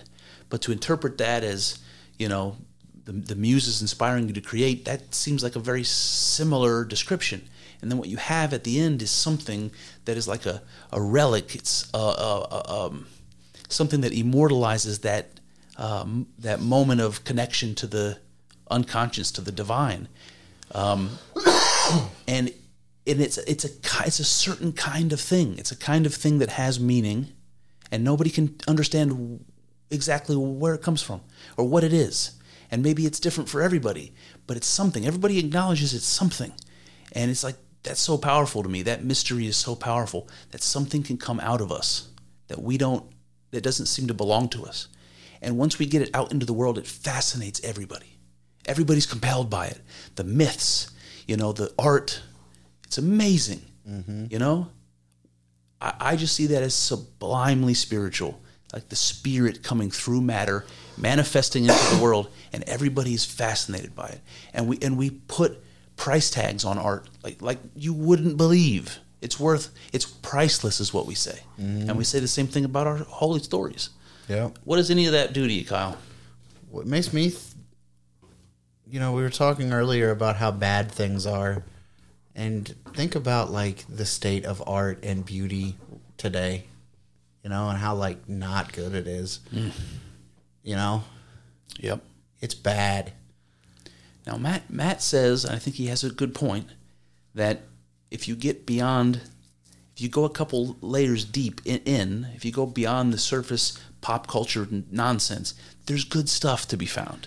Yeah um, but what does it mean that the pop culture nonsense is so bad? That the surface level stuff is so bad? You know, honestly, even vapid. I would say that for what I am looking for in content, I don't even think that there's that much underground stuff coming out that's good. That's that's good, honestly. Really, you know, like I think a lot of the underground stuff is um, just like ideologically like diametrically opposed to me. Um, so it's like, yeah, maybe it's underground, maybe it's not like uh, getting made by Universal Studios, mm-hmm. but it's still nonsense. It's still like like the the the idea behind the movie, not the story. The the idea that the story is expressing, yeah. it's just it's just fucking Shallow. stupid, and yeah. a lot of the time, you know. Boy. Um, but you know that's not everything. Um, yeah, I mean, somebody said the other day on Twitter that the the left can't meme. Like the left making memes, they always suck. They're always very uncompelling. Really? Yeah, always. Uh, and she said that the right can't do art. I don't agree with that. I think that there are great artists who are right wing, most likely, but you you can't if you especially if you want to be a successful artist, you can't be open about being right wing. True. You know? Yeah. Um, so I think that if we just like stopped squashing down everybody who expressed a even semi right wing idea, um, you would see a lot more like right wing ideology being mm. expressed in art. Yeah. Yeah. Yeah, man, it's there's a serious lid on that. Yeah, no, it doesn't happen at all. It's like you know, I shouldn't say it doesn't happen at all, but very rarely. So you were saying that the whole time I was thinking about, um, I was thinking about country music. Really, is what I was thinking about. Um, and then I remembered whatever the country music awards this past this last you know cycle when, whenever it was and how uh, like overtly woke the um yeah the, the country music awards were yeah like mainstream country is retarded yeah boy man Yep. Mainstream everything's retarded. Hmm. That's the thing though, like like I was talking about with like movies and things like that. mainstream music is retarded, but all of the small people who I like, if I started talking about politics with them, I I can't I just can't do it. They would hate me. They would think Yeah. I'm, you know, a Nazi. So there's a guy that I um, that I like. Um, I bump, I communicated with him on Twitter. He's a professor. He's out in uh, California. Um, I have about one of his books, and I was still planning on doing an episode on it. Um, I, he's a fan of Rudolf Steiner. We did I did an episode on him early on, and he's also a fan of Whitehead. So we I did a shit ton on Whitehead. So that's how I got looped in with him. And um, the other day, he made some remark on on Twitter about and it was so like he assumed everybody must everyone would agree with him when he said it. And i think that's that's the part that struck me the, the harshest right? He said something about how um, he knows democracy is at stake in 2024 like with this with this Yeah. presidential campaign. And uh, and i call i called him out on it politely you know uh, um, and I'm like, you know, basically, why do you assume that Trump will be a dictator if he's elected, or that if he if he were to be reelected, he would act any more dictatorial than Biden or any other president in recent history? It's like, you know, it's not. I mean, treating treating the United States as sort of a borderline dictatorship is kind of what's been happening for the last, you know, in my in my um, voting lifetime for for sure. Yeah. Every president has taken more more executive power and stepped over more lines. Yeah. You know. Um. So, uh, that's what. So I, that's what I asked him, and he was, and then and then his remark to me was, um, "Did I? I don't. I don't want to give do a voice because I don't want to be nasty." He said, uh, um, "Do uh, did I say he was at, he was a dictator?" No, you didn't. You said democracy was at stake, and I assumed that's what you meant. Um, and so this is the narrative now, and this is this Biden gave a speech. I didn't hear it, but I heard about it um, just recently, a campaign speech, and that's that's that's what the um, platform is. Yeah. That this this uh, election is the election that's going to decide whether the United States can, can continue to be a democracy or whether um, or, or what. Nobody's explicitly saying, but it seems to me that that means the alternative is Trump is a dictator. Yeah. Okay, um, what are your thoughts on all this? Well, I mean, it seems like uh it seems to me like people like this person you were talking to are, are operating completely on emotion because there's not even any guarantee that Trump is going to be the nominee. Um, it looks like there's a good chance that he might. He he's just doing well in the polls and things like that. Um, but you know they're like throwing every trick in in that they can to uh, to Yeah. try to keep him out. Yep. So there's no guarantee that he's even going to be the nominee. So like if Ron DeSantis is the next president is if it's Ron DeSantis versus Joe Biden is democracy still on the ballot? exactly. If it's Vivek, well probably they, they would probably say so with Vivek cuz he's pretty uh he says some pretty radical stuff, but uh, I see a little bit of like a Freudian thing going on here. Um, I think that democracy is shaky right now, yeah. and I think that um, there's more. Boy, I don't know what word to use here. There's more valid concern and criticism about the elections, the integrity of the elections in this country than um, is being ad- ad- allowed to be talked about or admitted.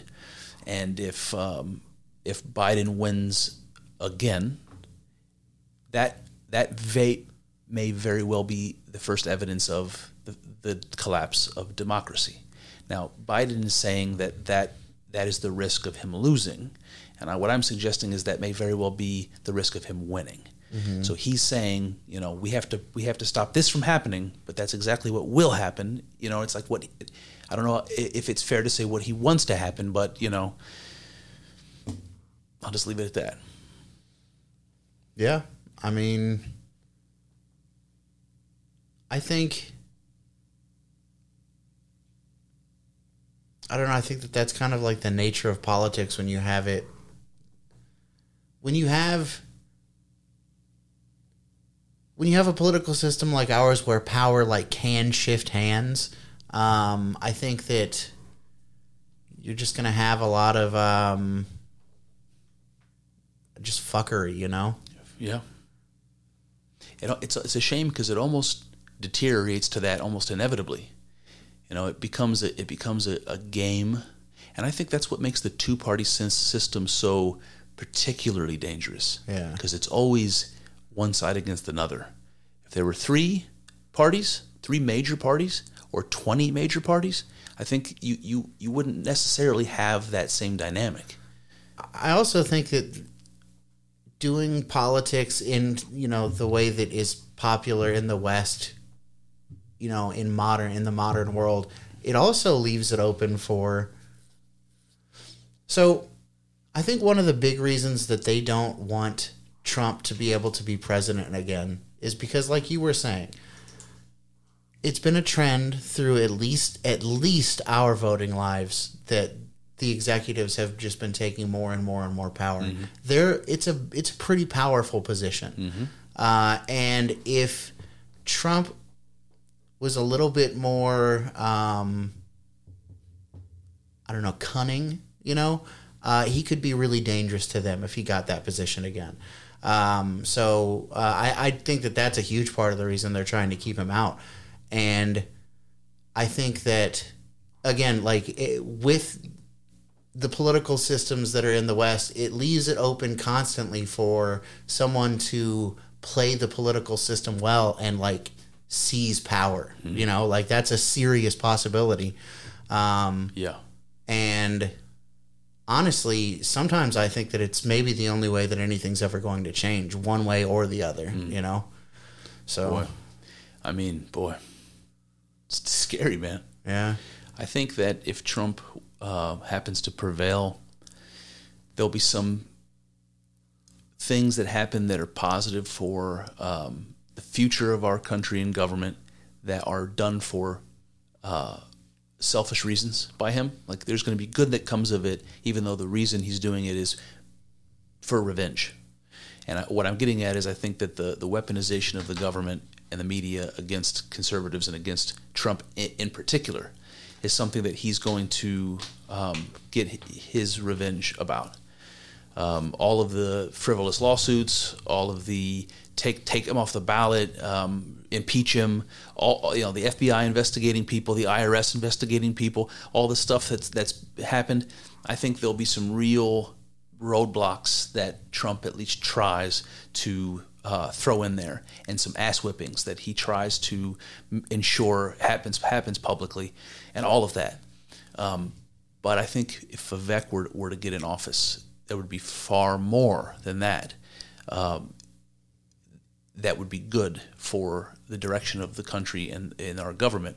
Uh, what I mean is, what he's talking about doing with the FBI, what he's talking about doing with the Department of Education, and, and, you know, really, really significantly reducing the size of the federal government and the its ability to uh, abuse its power over its citizens.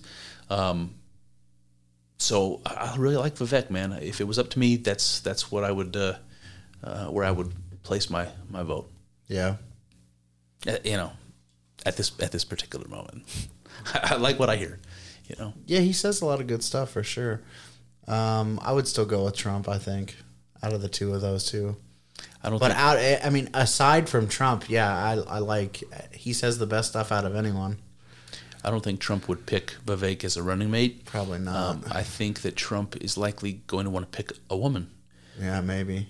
I mean, at least I've heard, like I've heard talk about Nikki Haley, and I've heard. I fucking hate Nikki Haley. Yeah, man. she's my least my least favorite. She sucks. Oh man, I wouldn't vote for her. If she was the Republican nominee, I wouldn't vote for her. Listen, I didn't know much about her um, until the the debates. Yeah. And watching the debates, I I I wouldn't vote for her. I yeah, she sucks. The only one worse than her that presented worse than her, um, and maybe not, was Chris Christie. I thought he was. Yeah. I thought he was terrible. He was, he was terrible.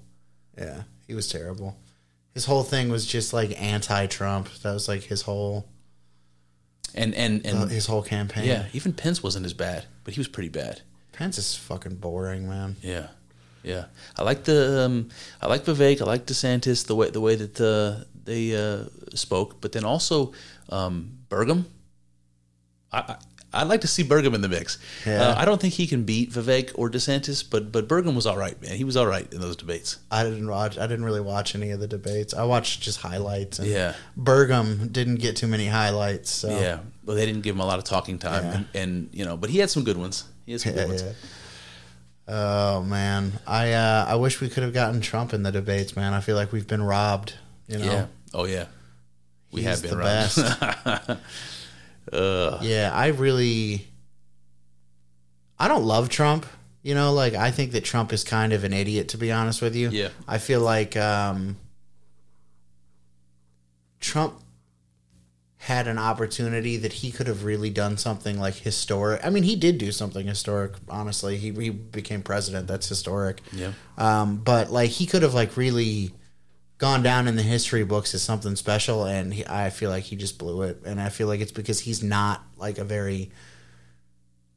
I feel like he's a great um, like media personality yeah. you know but i feel like he's not a like a cunning like operator in politics you know It's, it's funny the way you describe it uh, because that's what I can't remember who it was, but somebody was talking about uh, the way that in the UK they have a prime minister and they have a um, what do they call them? Um, queen no, no, no, uh, like King a, now, I guess. A, I uh, I'm going to sound like an idiot, like a chancellor or something. There's some other there's some other position where one person is the uh, it serves as like the figurehead, like the uh, public public uh, face, and the other one is more of an administrator. And so you have a difference in the in the roles. Where in the United States, those roles are together, and then the person who's the who's the face person, the Justin Trudeau, also has to be this administrative person, and they're not. Yeah. But in the UK, they just split that up and have two different jobs for it. So you can actually elect somebody who's a, who's a good administrator, and then you can elect somebody who's a good speaker. What do you think of that idea? i like it Yeah. i like it i uh why did we start talking about that what were we talking about before I'm talking about Trump. Um, oh yeah just that he is like um you know like a good media personality Yeah. but i feel Yeah. like he's not he's not like a competent politician i don't think yeah. Um, you could tell just by if Trump legitimately believed everything that he was talking about in his first, the 2016 run when he was campaigning, if he legitimately believes all of that and he put the people into the positions of power that he did, he's a fool. Yeah. Yeah, um, but that makes me wonder how much he learned the first time. Yeah, Like, I do wonder that too. Yeah, what would he do differently? I guess we, only time We'll will tell. yeah, and the like the first indication of that is going to be who he chooses as his VP candidate. 100%. If he picks Nikki Haley, I'm not. I'm going to think that it's going to be more of the same. yeah. I think I'm probably there with you. Yeah. Hmm.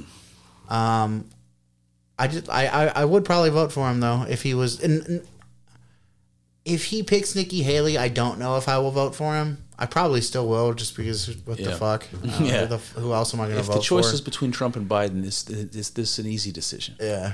Um. But yeah, I, I'll, I'll still probably vote for him. But Yeah. Um, I you- wouldn't vote for any of the other Republican. Well, maybe Vivek, maybe. yeah, but There's nobody still else. something about Vivek that I don't really like. Really? but Yeah, I like him. he does say a lot of stuff that I like, though. Mm-hmm. What do you think? Did you hear about his uh, pregnancy thing? No, He said that um, I forget.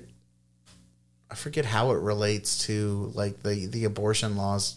I mean, obviously it's related because it's about parent parenting and things like that. But I can't remember if he said that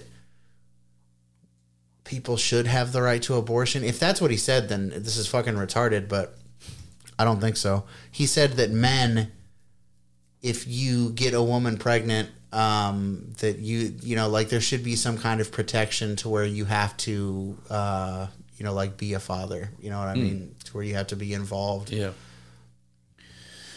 yeah. What do you think about that? i'm for that yeah i don't Yeah. i really don't have a problem with that uh, Yeah. i think that um because I, think that abortion should be flat out illegal you Yeah, know like right. no exceptions um very very limited exceptions at the very least um so yeah i'm i'm i think that look, my I guess like if somebody was like, "Why do you think that about abortion?" I would say, "Well, when you have sex as a woman, you know that there's a chance that you can get pregnant, and if you get pregnant, you those are the consequences of the things that you did. You know, so yeah, you can't you can't like end a life because you you were being irresponsible. And I think that that's a valid argument for the other way around too. It's like you did you you knew what could happen, you know? Yeah. A lot of people are not really on board with that. They think that that's not a good idea. What's the argument? I really don't know to be honest with you. I mean, I think it's mostly honestly, I think it's a lot of people who are just like uh there's already too many the deck is already stacked against men as it is. We don't need another thing like that, you know. Well, I can see um, because they make this argument with for uh, abortion rights on, on the woman's side. They say if a woman is forced to um, have a child that she doesn't want, that you run the risk that she'll be resentful and be a poor parent because she never wanted the damn kid, never, you know, isn't going to love it. The kid's life is going to be worse off for it. So why not, you know, Better to be dead. better to be dead. Uh, yeah, right, exactly. But I, but I wonder if you said if you said that a man um, has to, and I don't know, like if we're talking about enforcing this by law, but I think if you're if you're saying if you're saying that a man has to pay um, for the cost of this baby's well-being until it's 18 that's the that's the system we have set up Yeah, today yeah. um, is it better to say oh no you know we don't want to we don't want to encourage we don't want to encourage these people to to not be together by basically forcing him to pay her so that she can now afford to you know potentially live on her own and and cut him out of out of the baby's life why not why not force him to be involved not just be paying for the baby but be a fucking father Yeah. um, you know uh, there's a part, part of me that wants to agree with that but then the question comes up what if that makes the man resentful. He never wanted the damn kid. Now he's abusive. Now he's a bad father, and the kid's not any, any better off for it. So you know, I don't know what you have to say about that, but those things occur to me as arguments. Honestly, I, I I honestly think that a child who lives in a home within a uh, like a like a lightweight abusive father is better off than a child who lives in a house with no father. Yeah, I, I, I like agree. I really fully believe that. I agree. Yeah.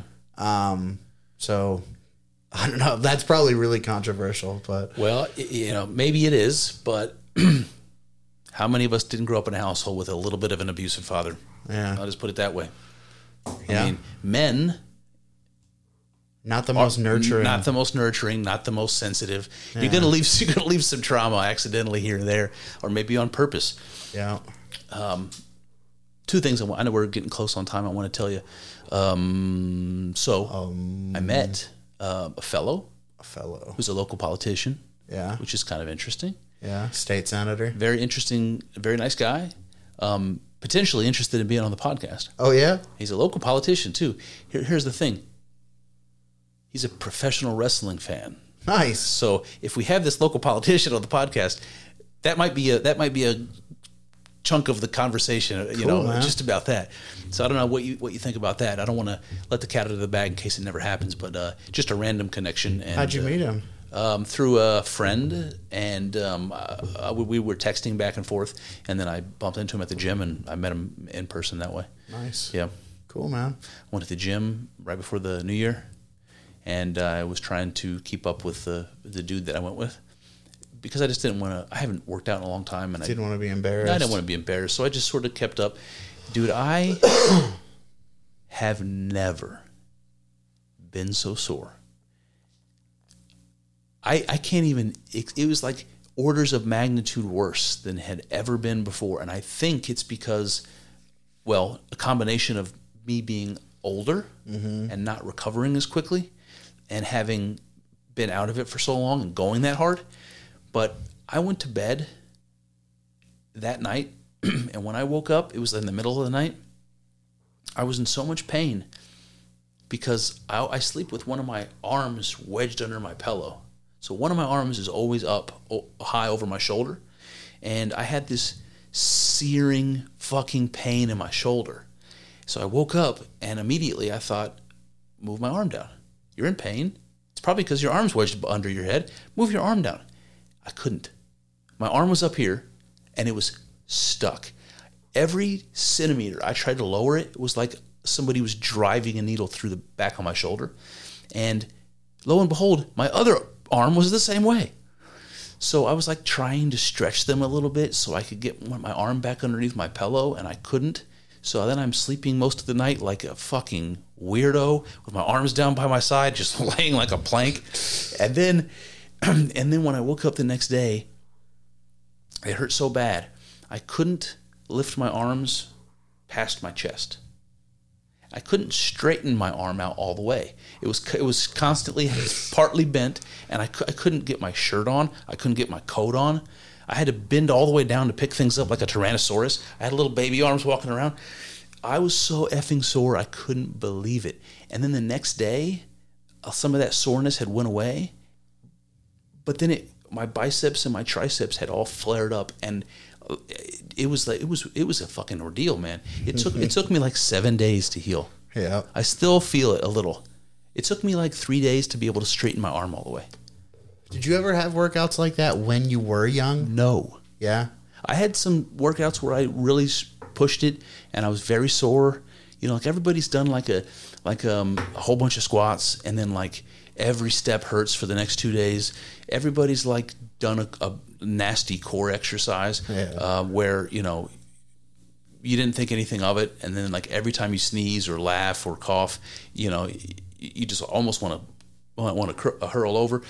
Um, this was nothing like that. This was like this was like old man sore i guess. That's what i'm chalking it up to. I'm an old man now and this is what this is what happens. And it's also why it's important to stay in shape.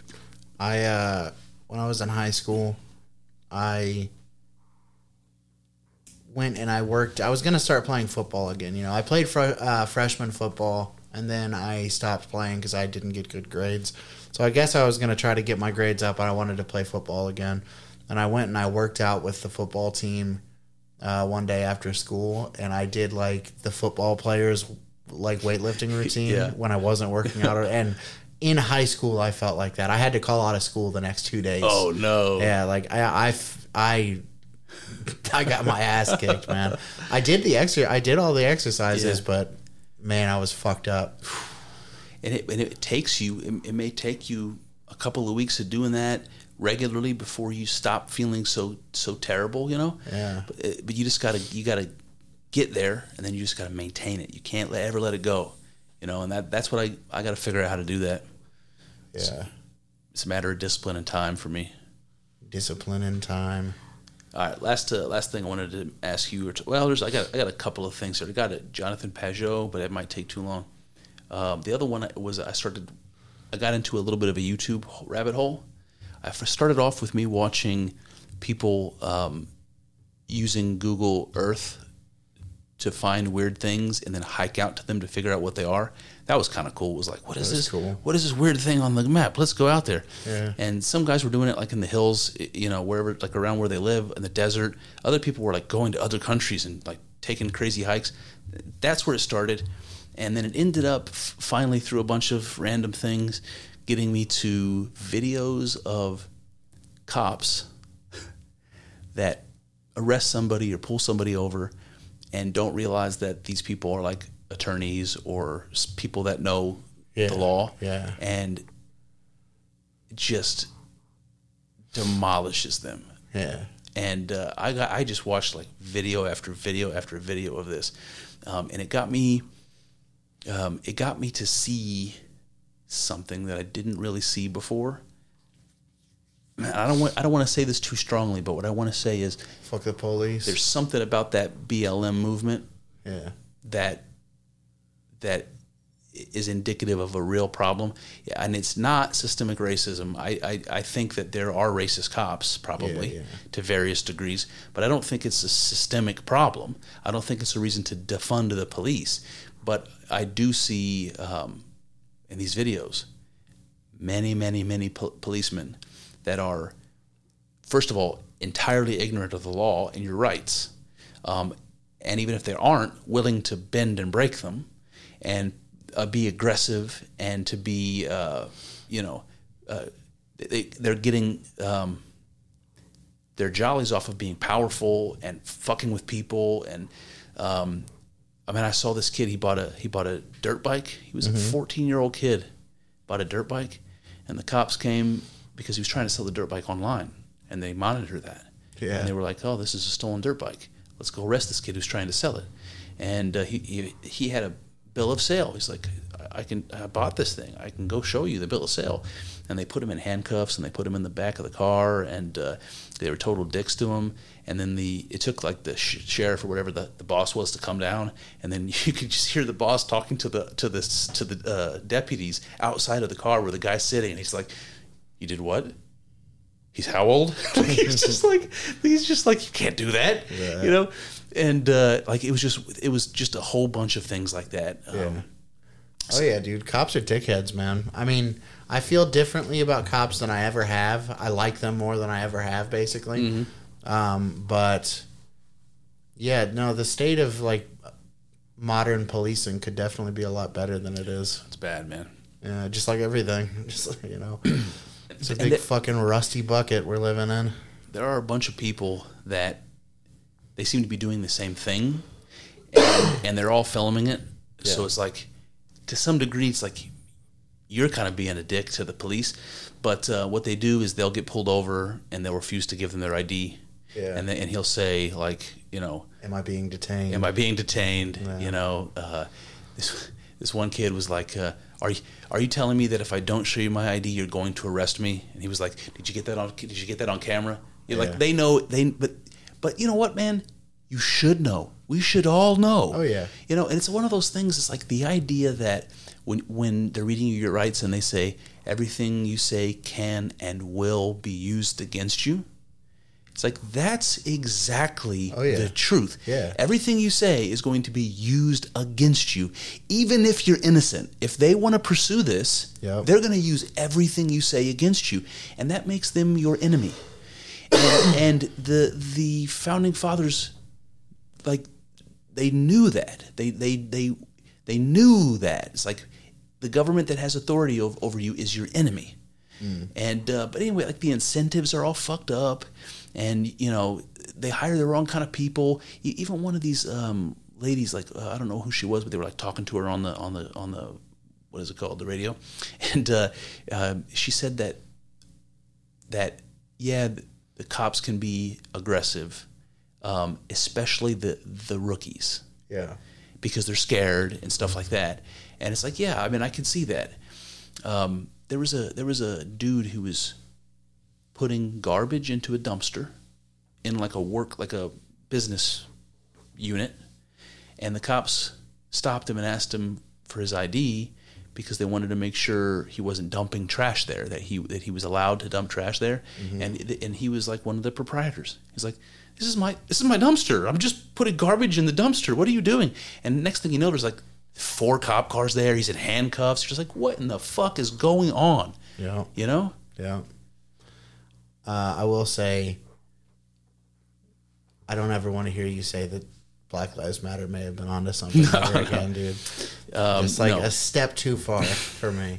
i'm just saying that the power trip the cops are on Yeah. um, is being is being interpreted by that group as racist, and I'm saying there is this there is this power trip with the police, and I, don't, I don't know what it is. It's a disconnect from the community because they don't treat people like like humans. I, I think that part of it goes back to something we were talking about earlier, and it's just like the decline of everything. You know, it's like there are no good people to make cops. You know, it's like the the quality of the Jesus. people that we're getting to apply. This is what we have. You know, these bullies. Um, There are no good people to make president anymore. Then I guess and there's not there's no good dude. Our military's in bad shape. bad shape. So I, I just I really do think that that uh, a serious factor in that is that like just the the competency crisis is what a lot of people call it. Yeah, The coming competency crisis because it's fucking coming. man. Jesus. Jesus Christ.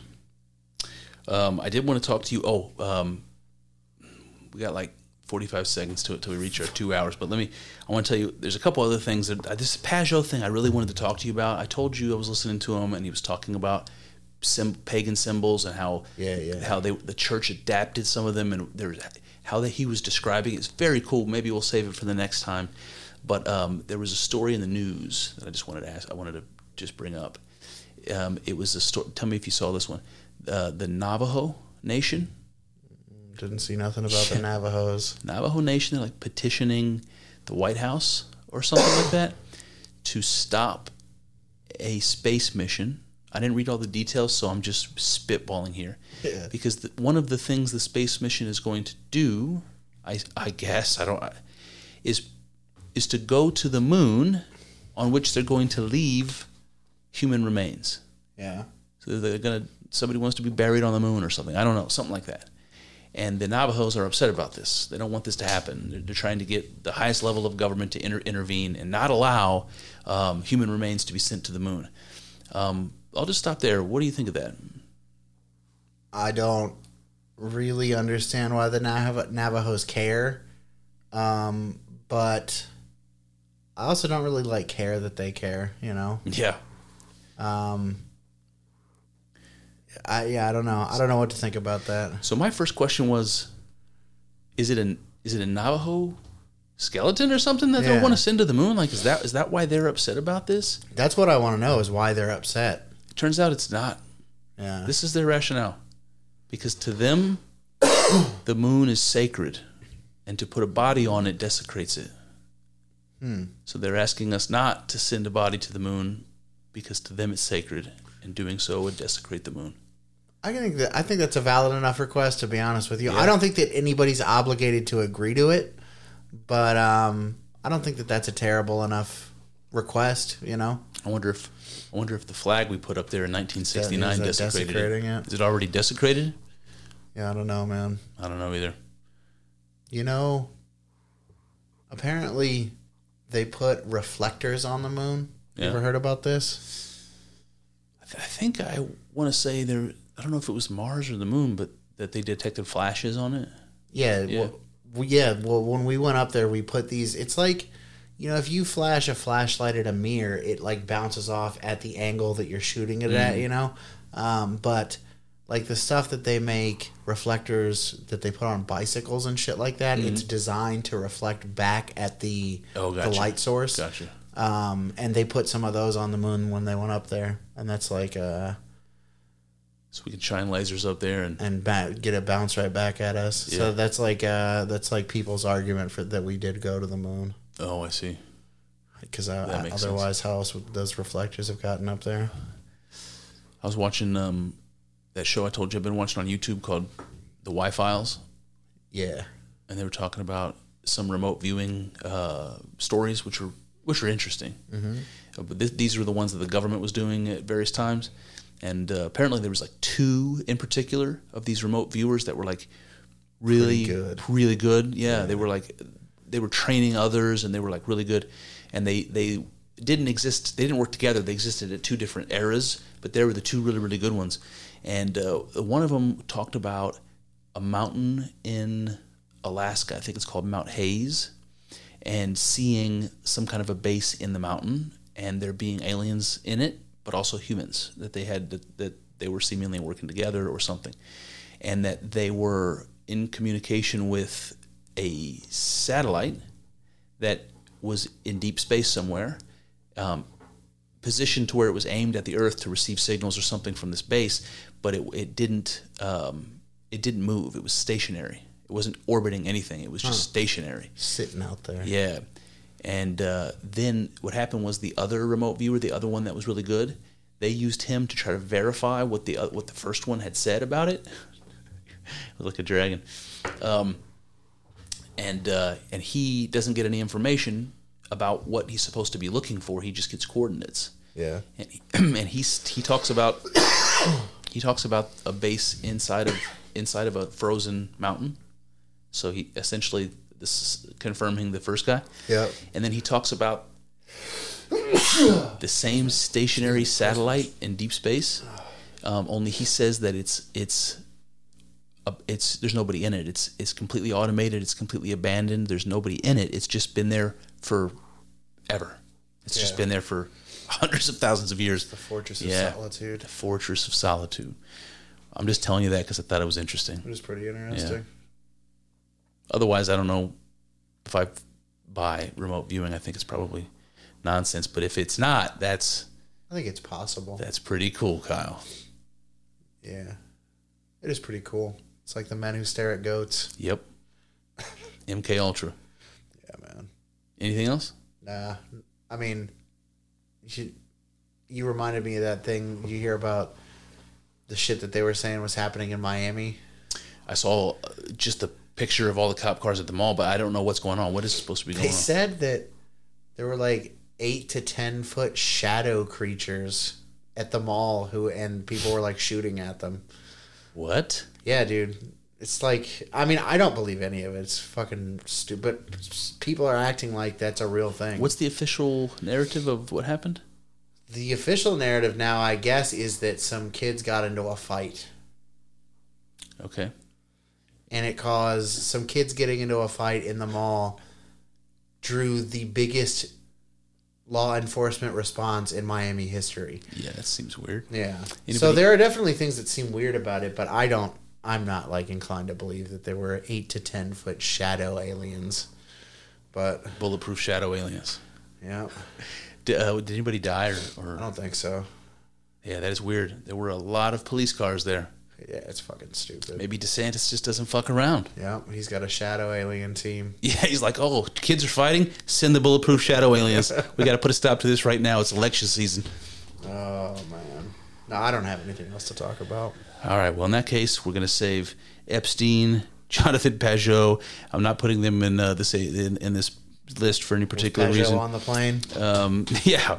Uh, also, I wanted to talk to you about. Um, you remember that uh, Amit Goswami fellow that was on uh, Rogan's podcast? Yes, indeed. Um, I bought his book Yeah. and I finally started reading it. And when he was on Rogan's podcast, he was.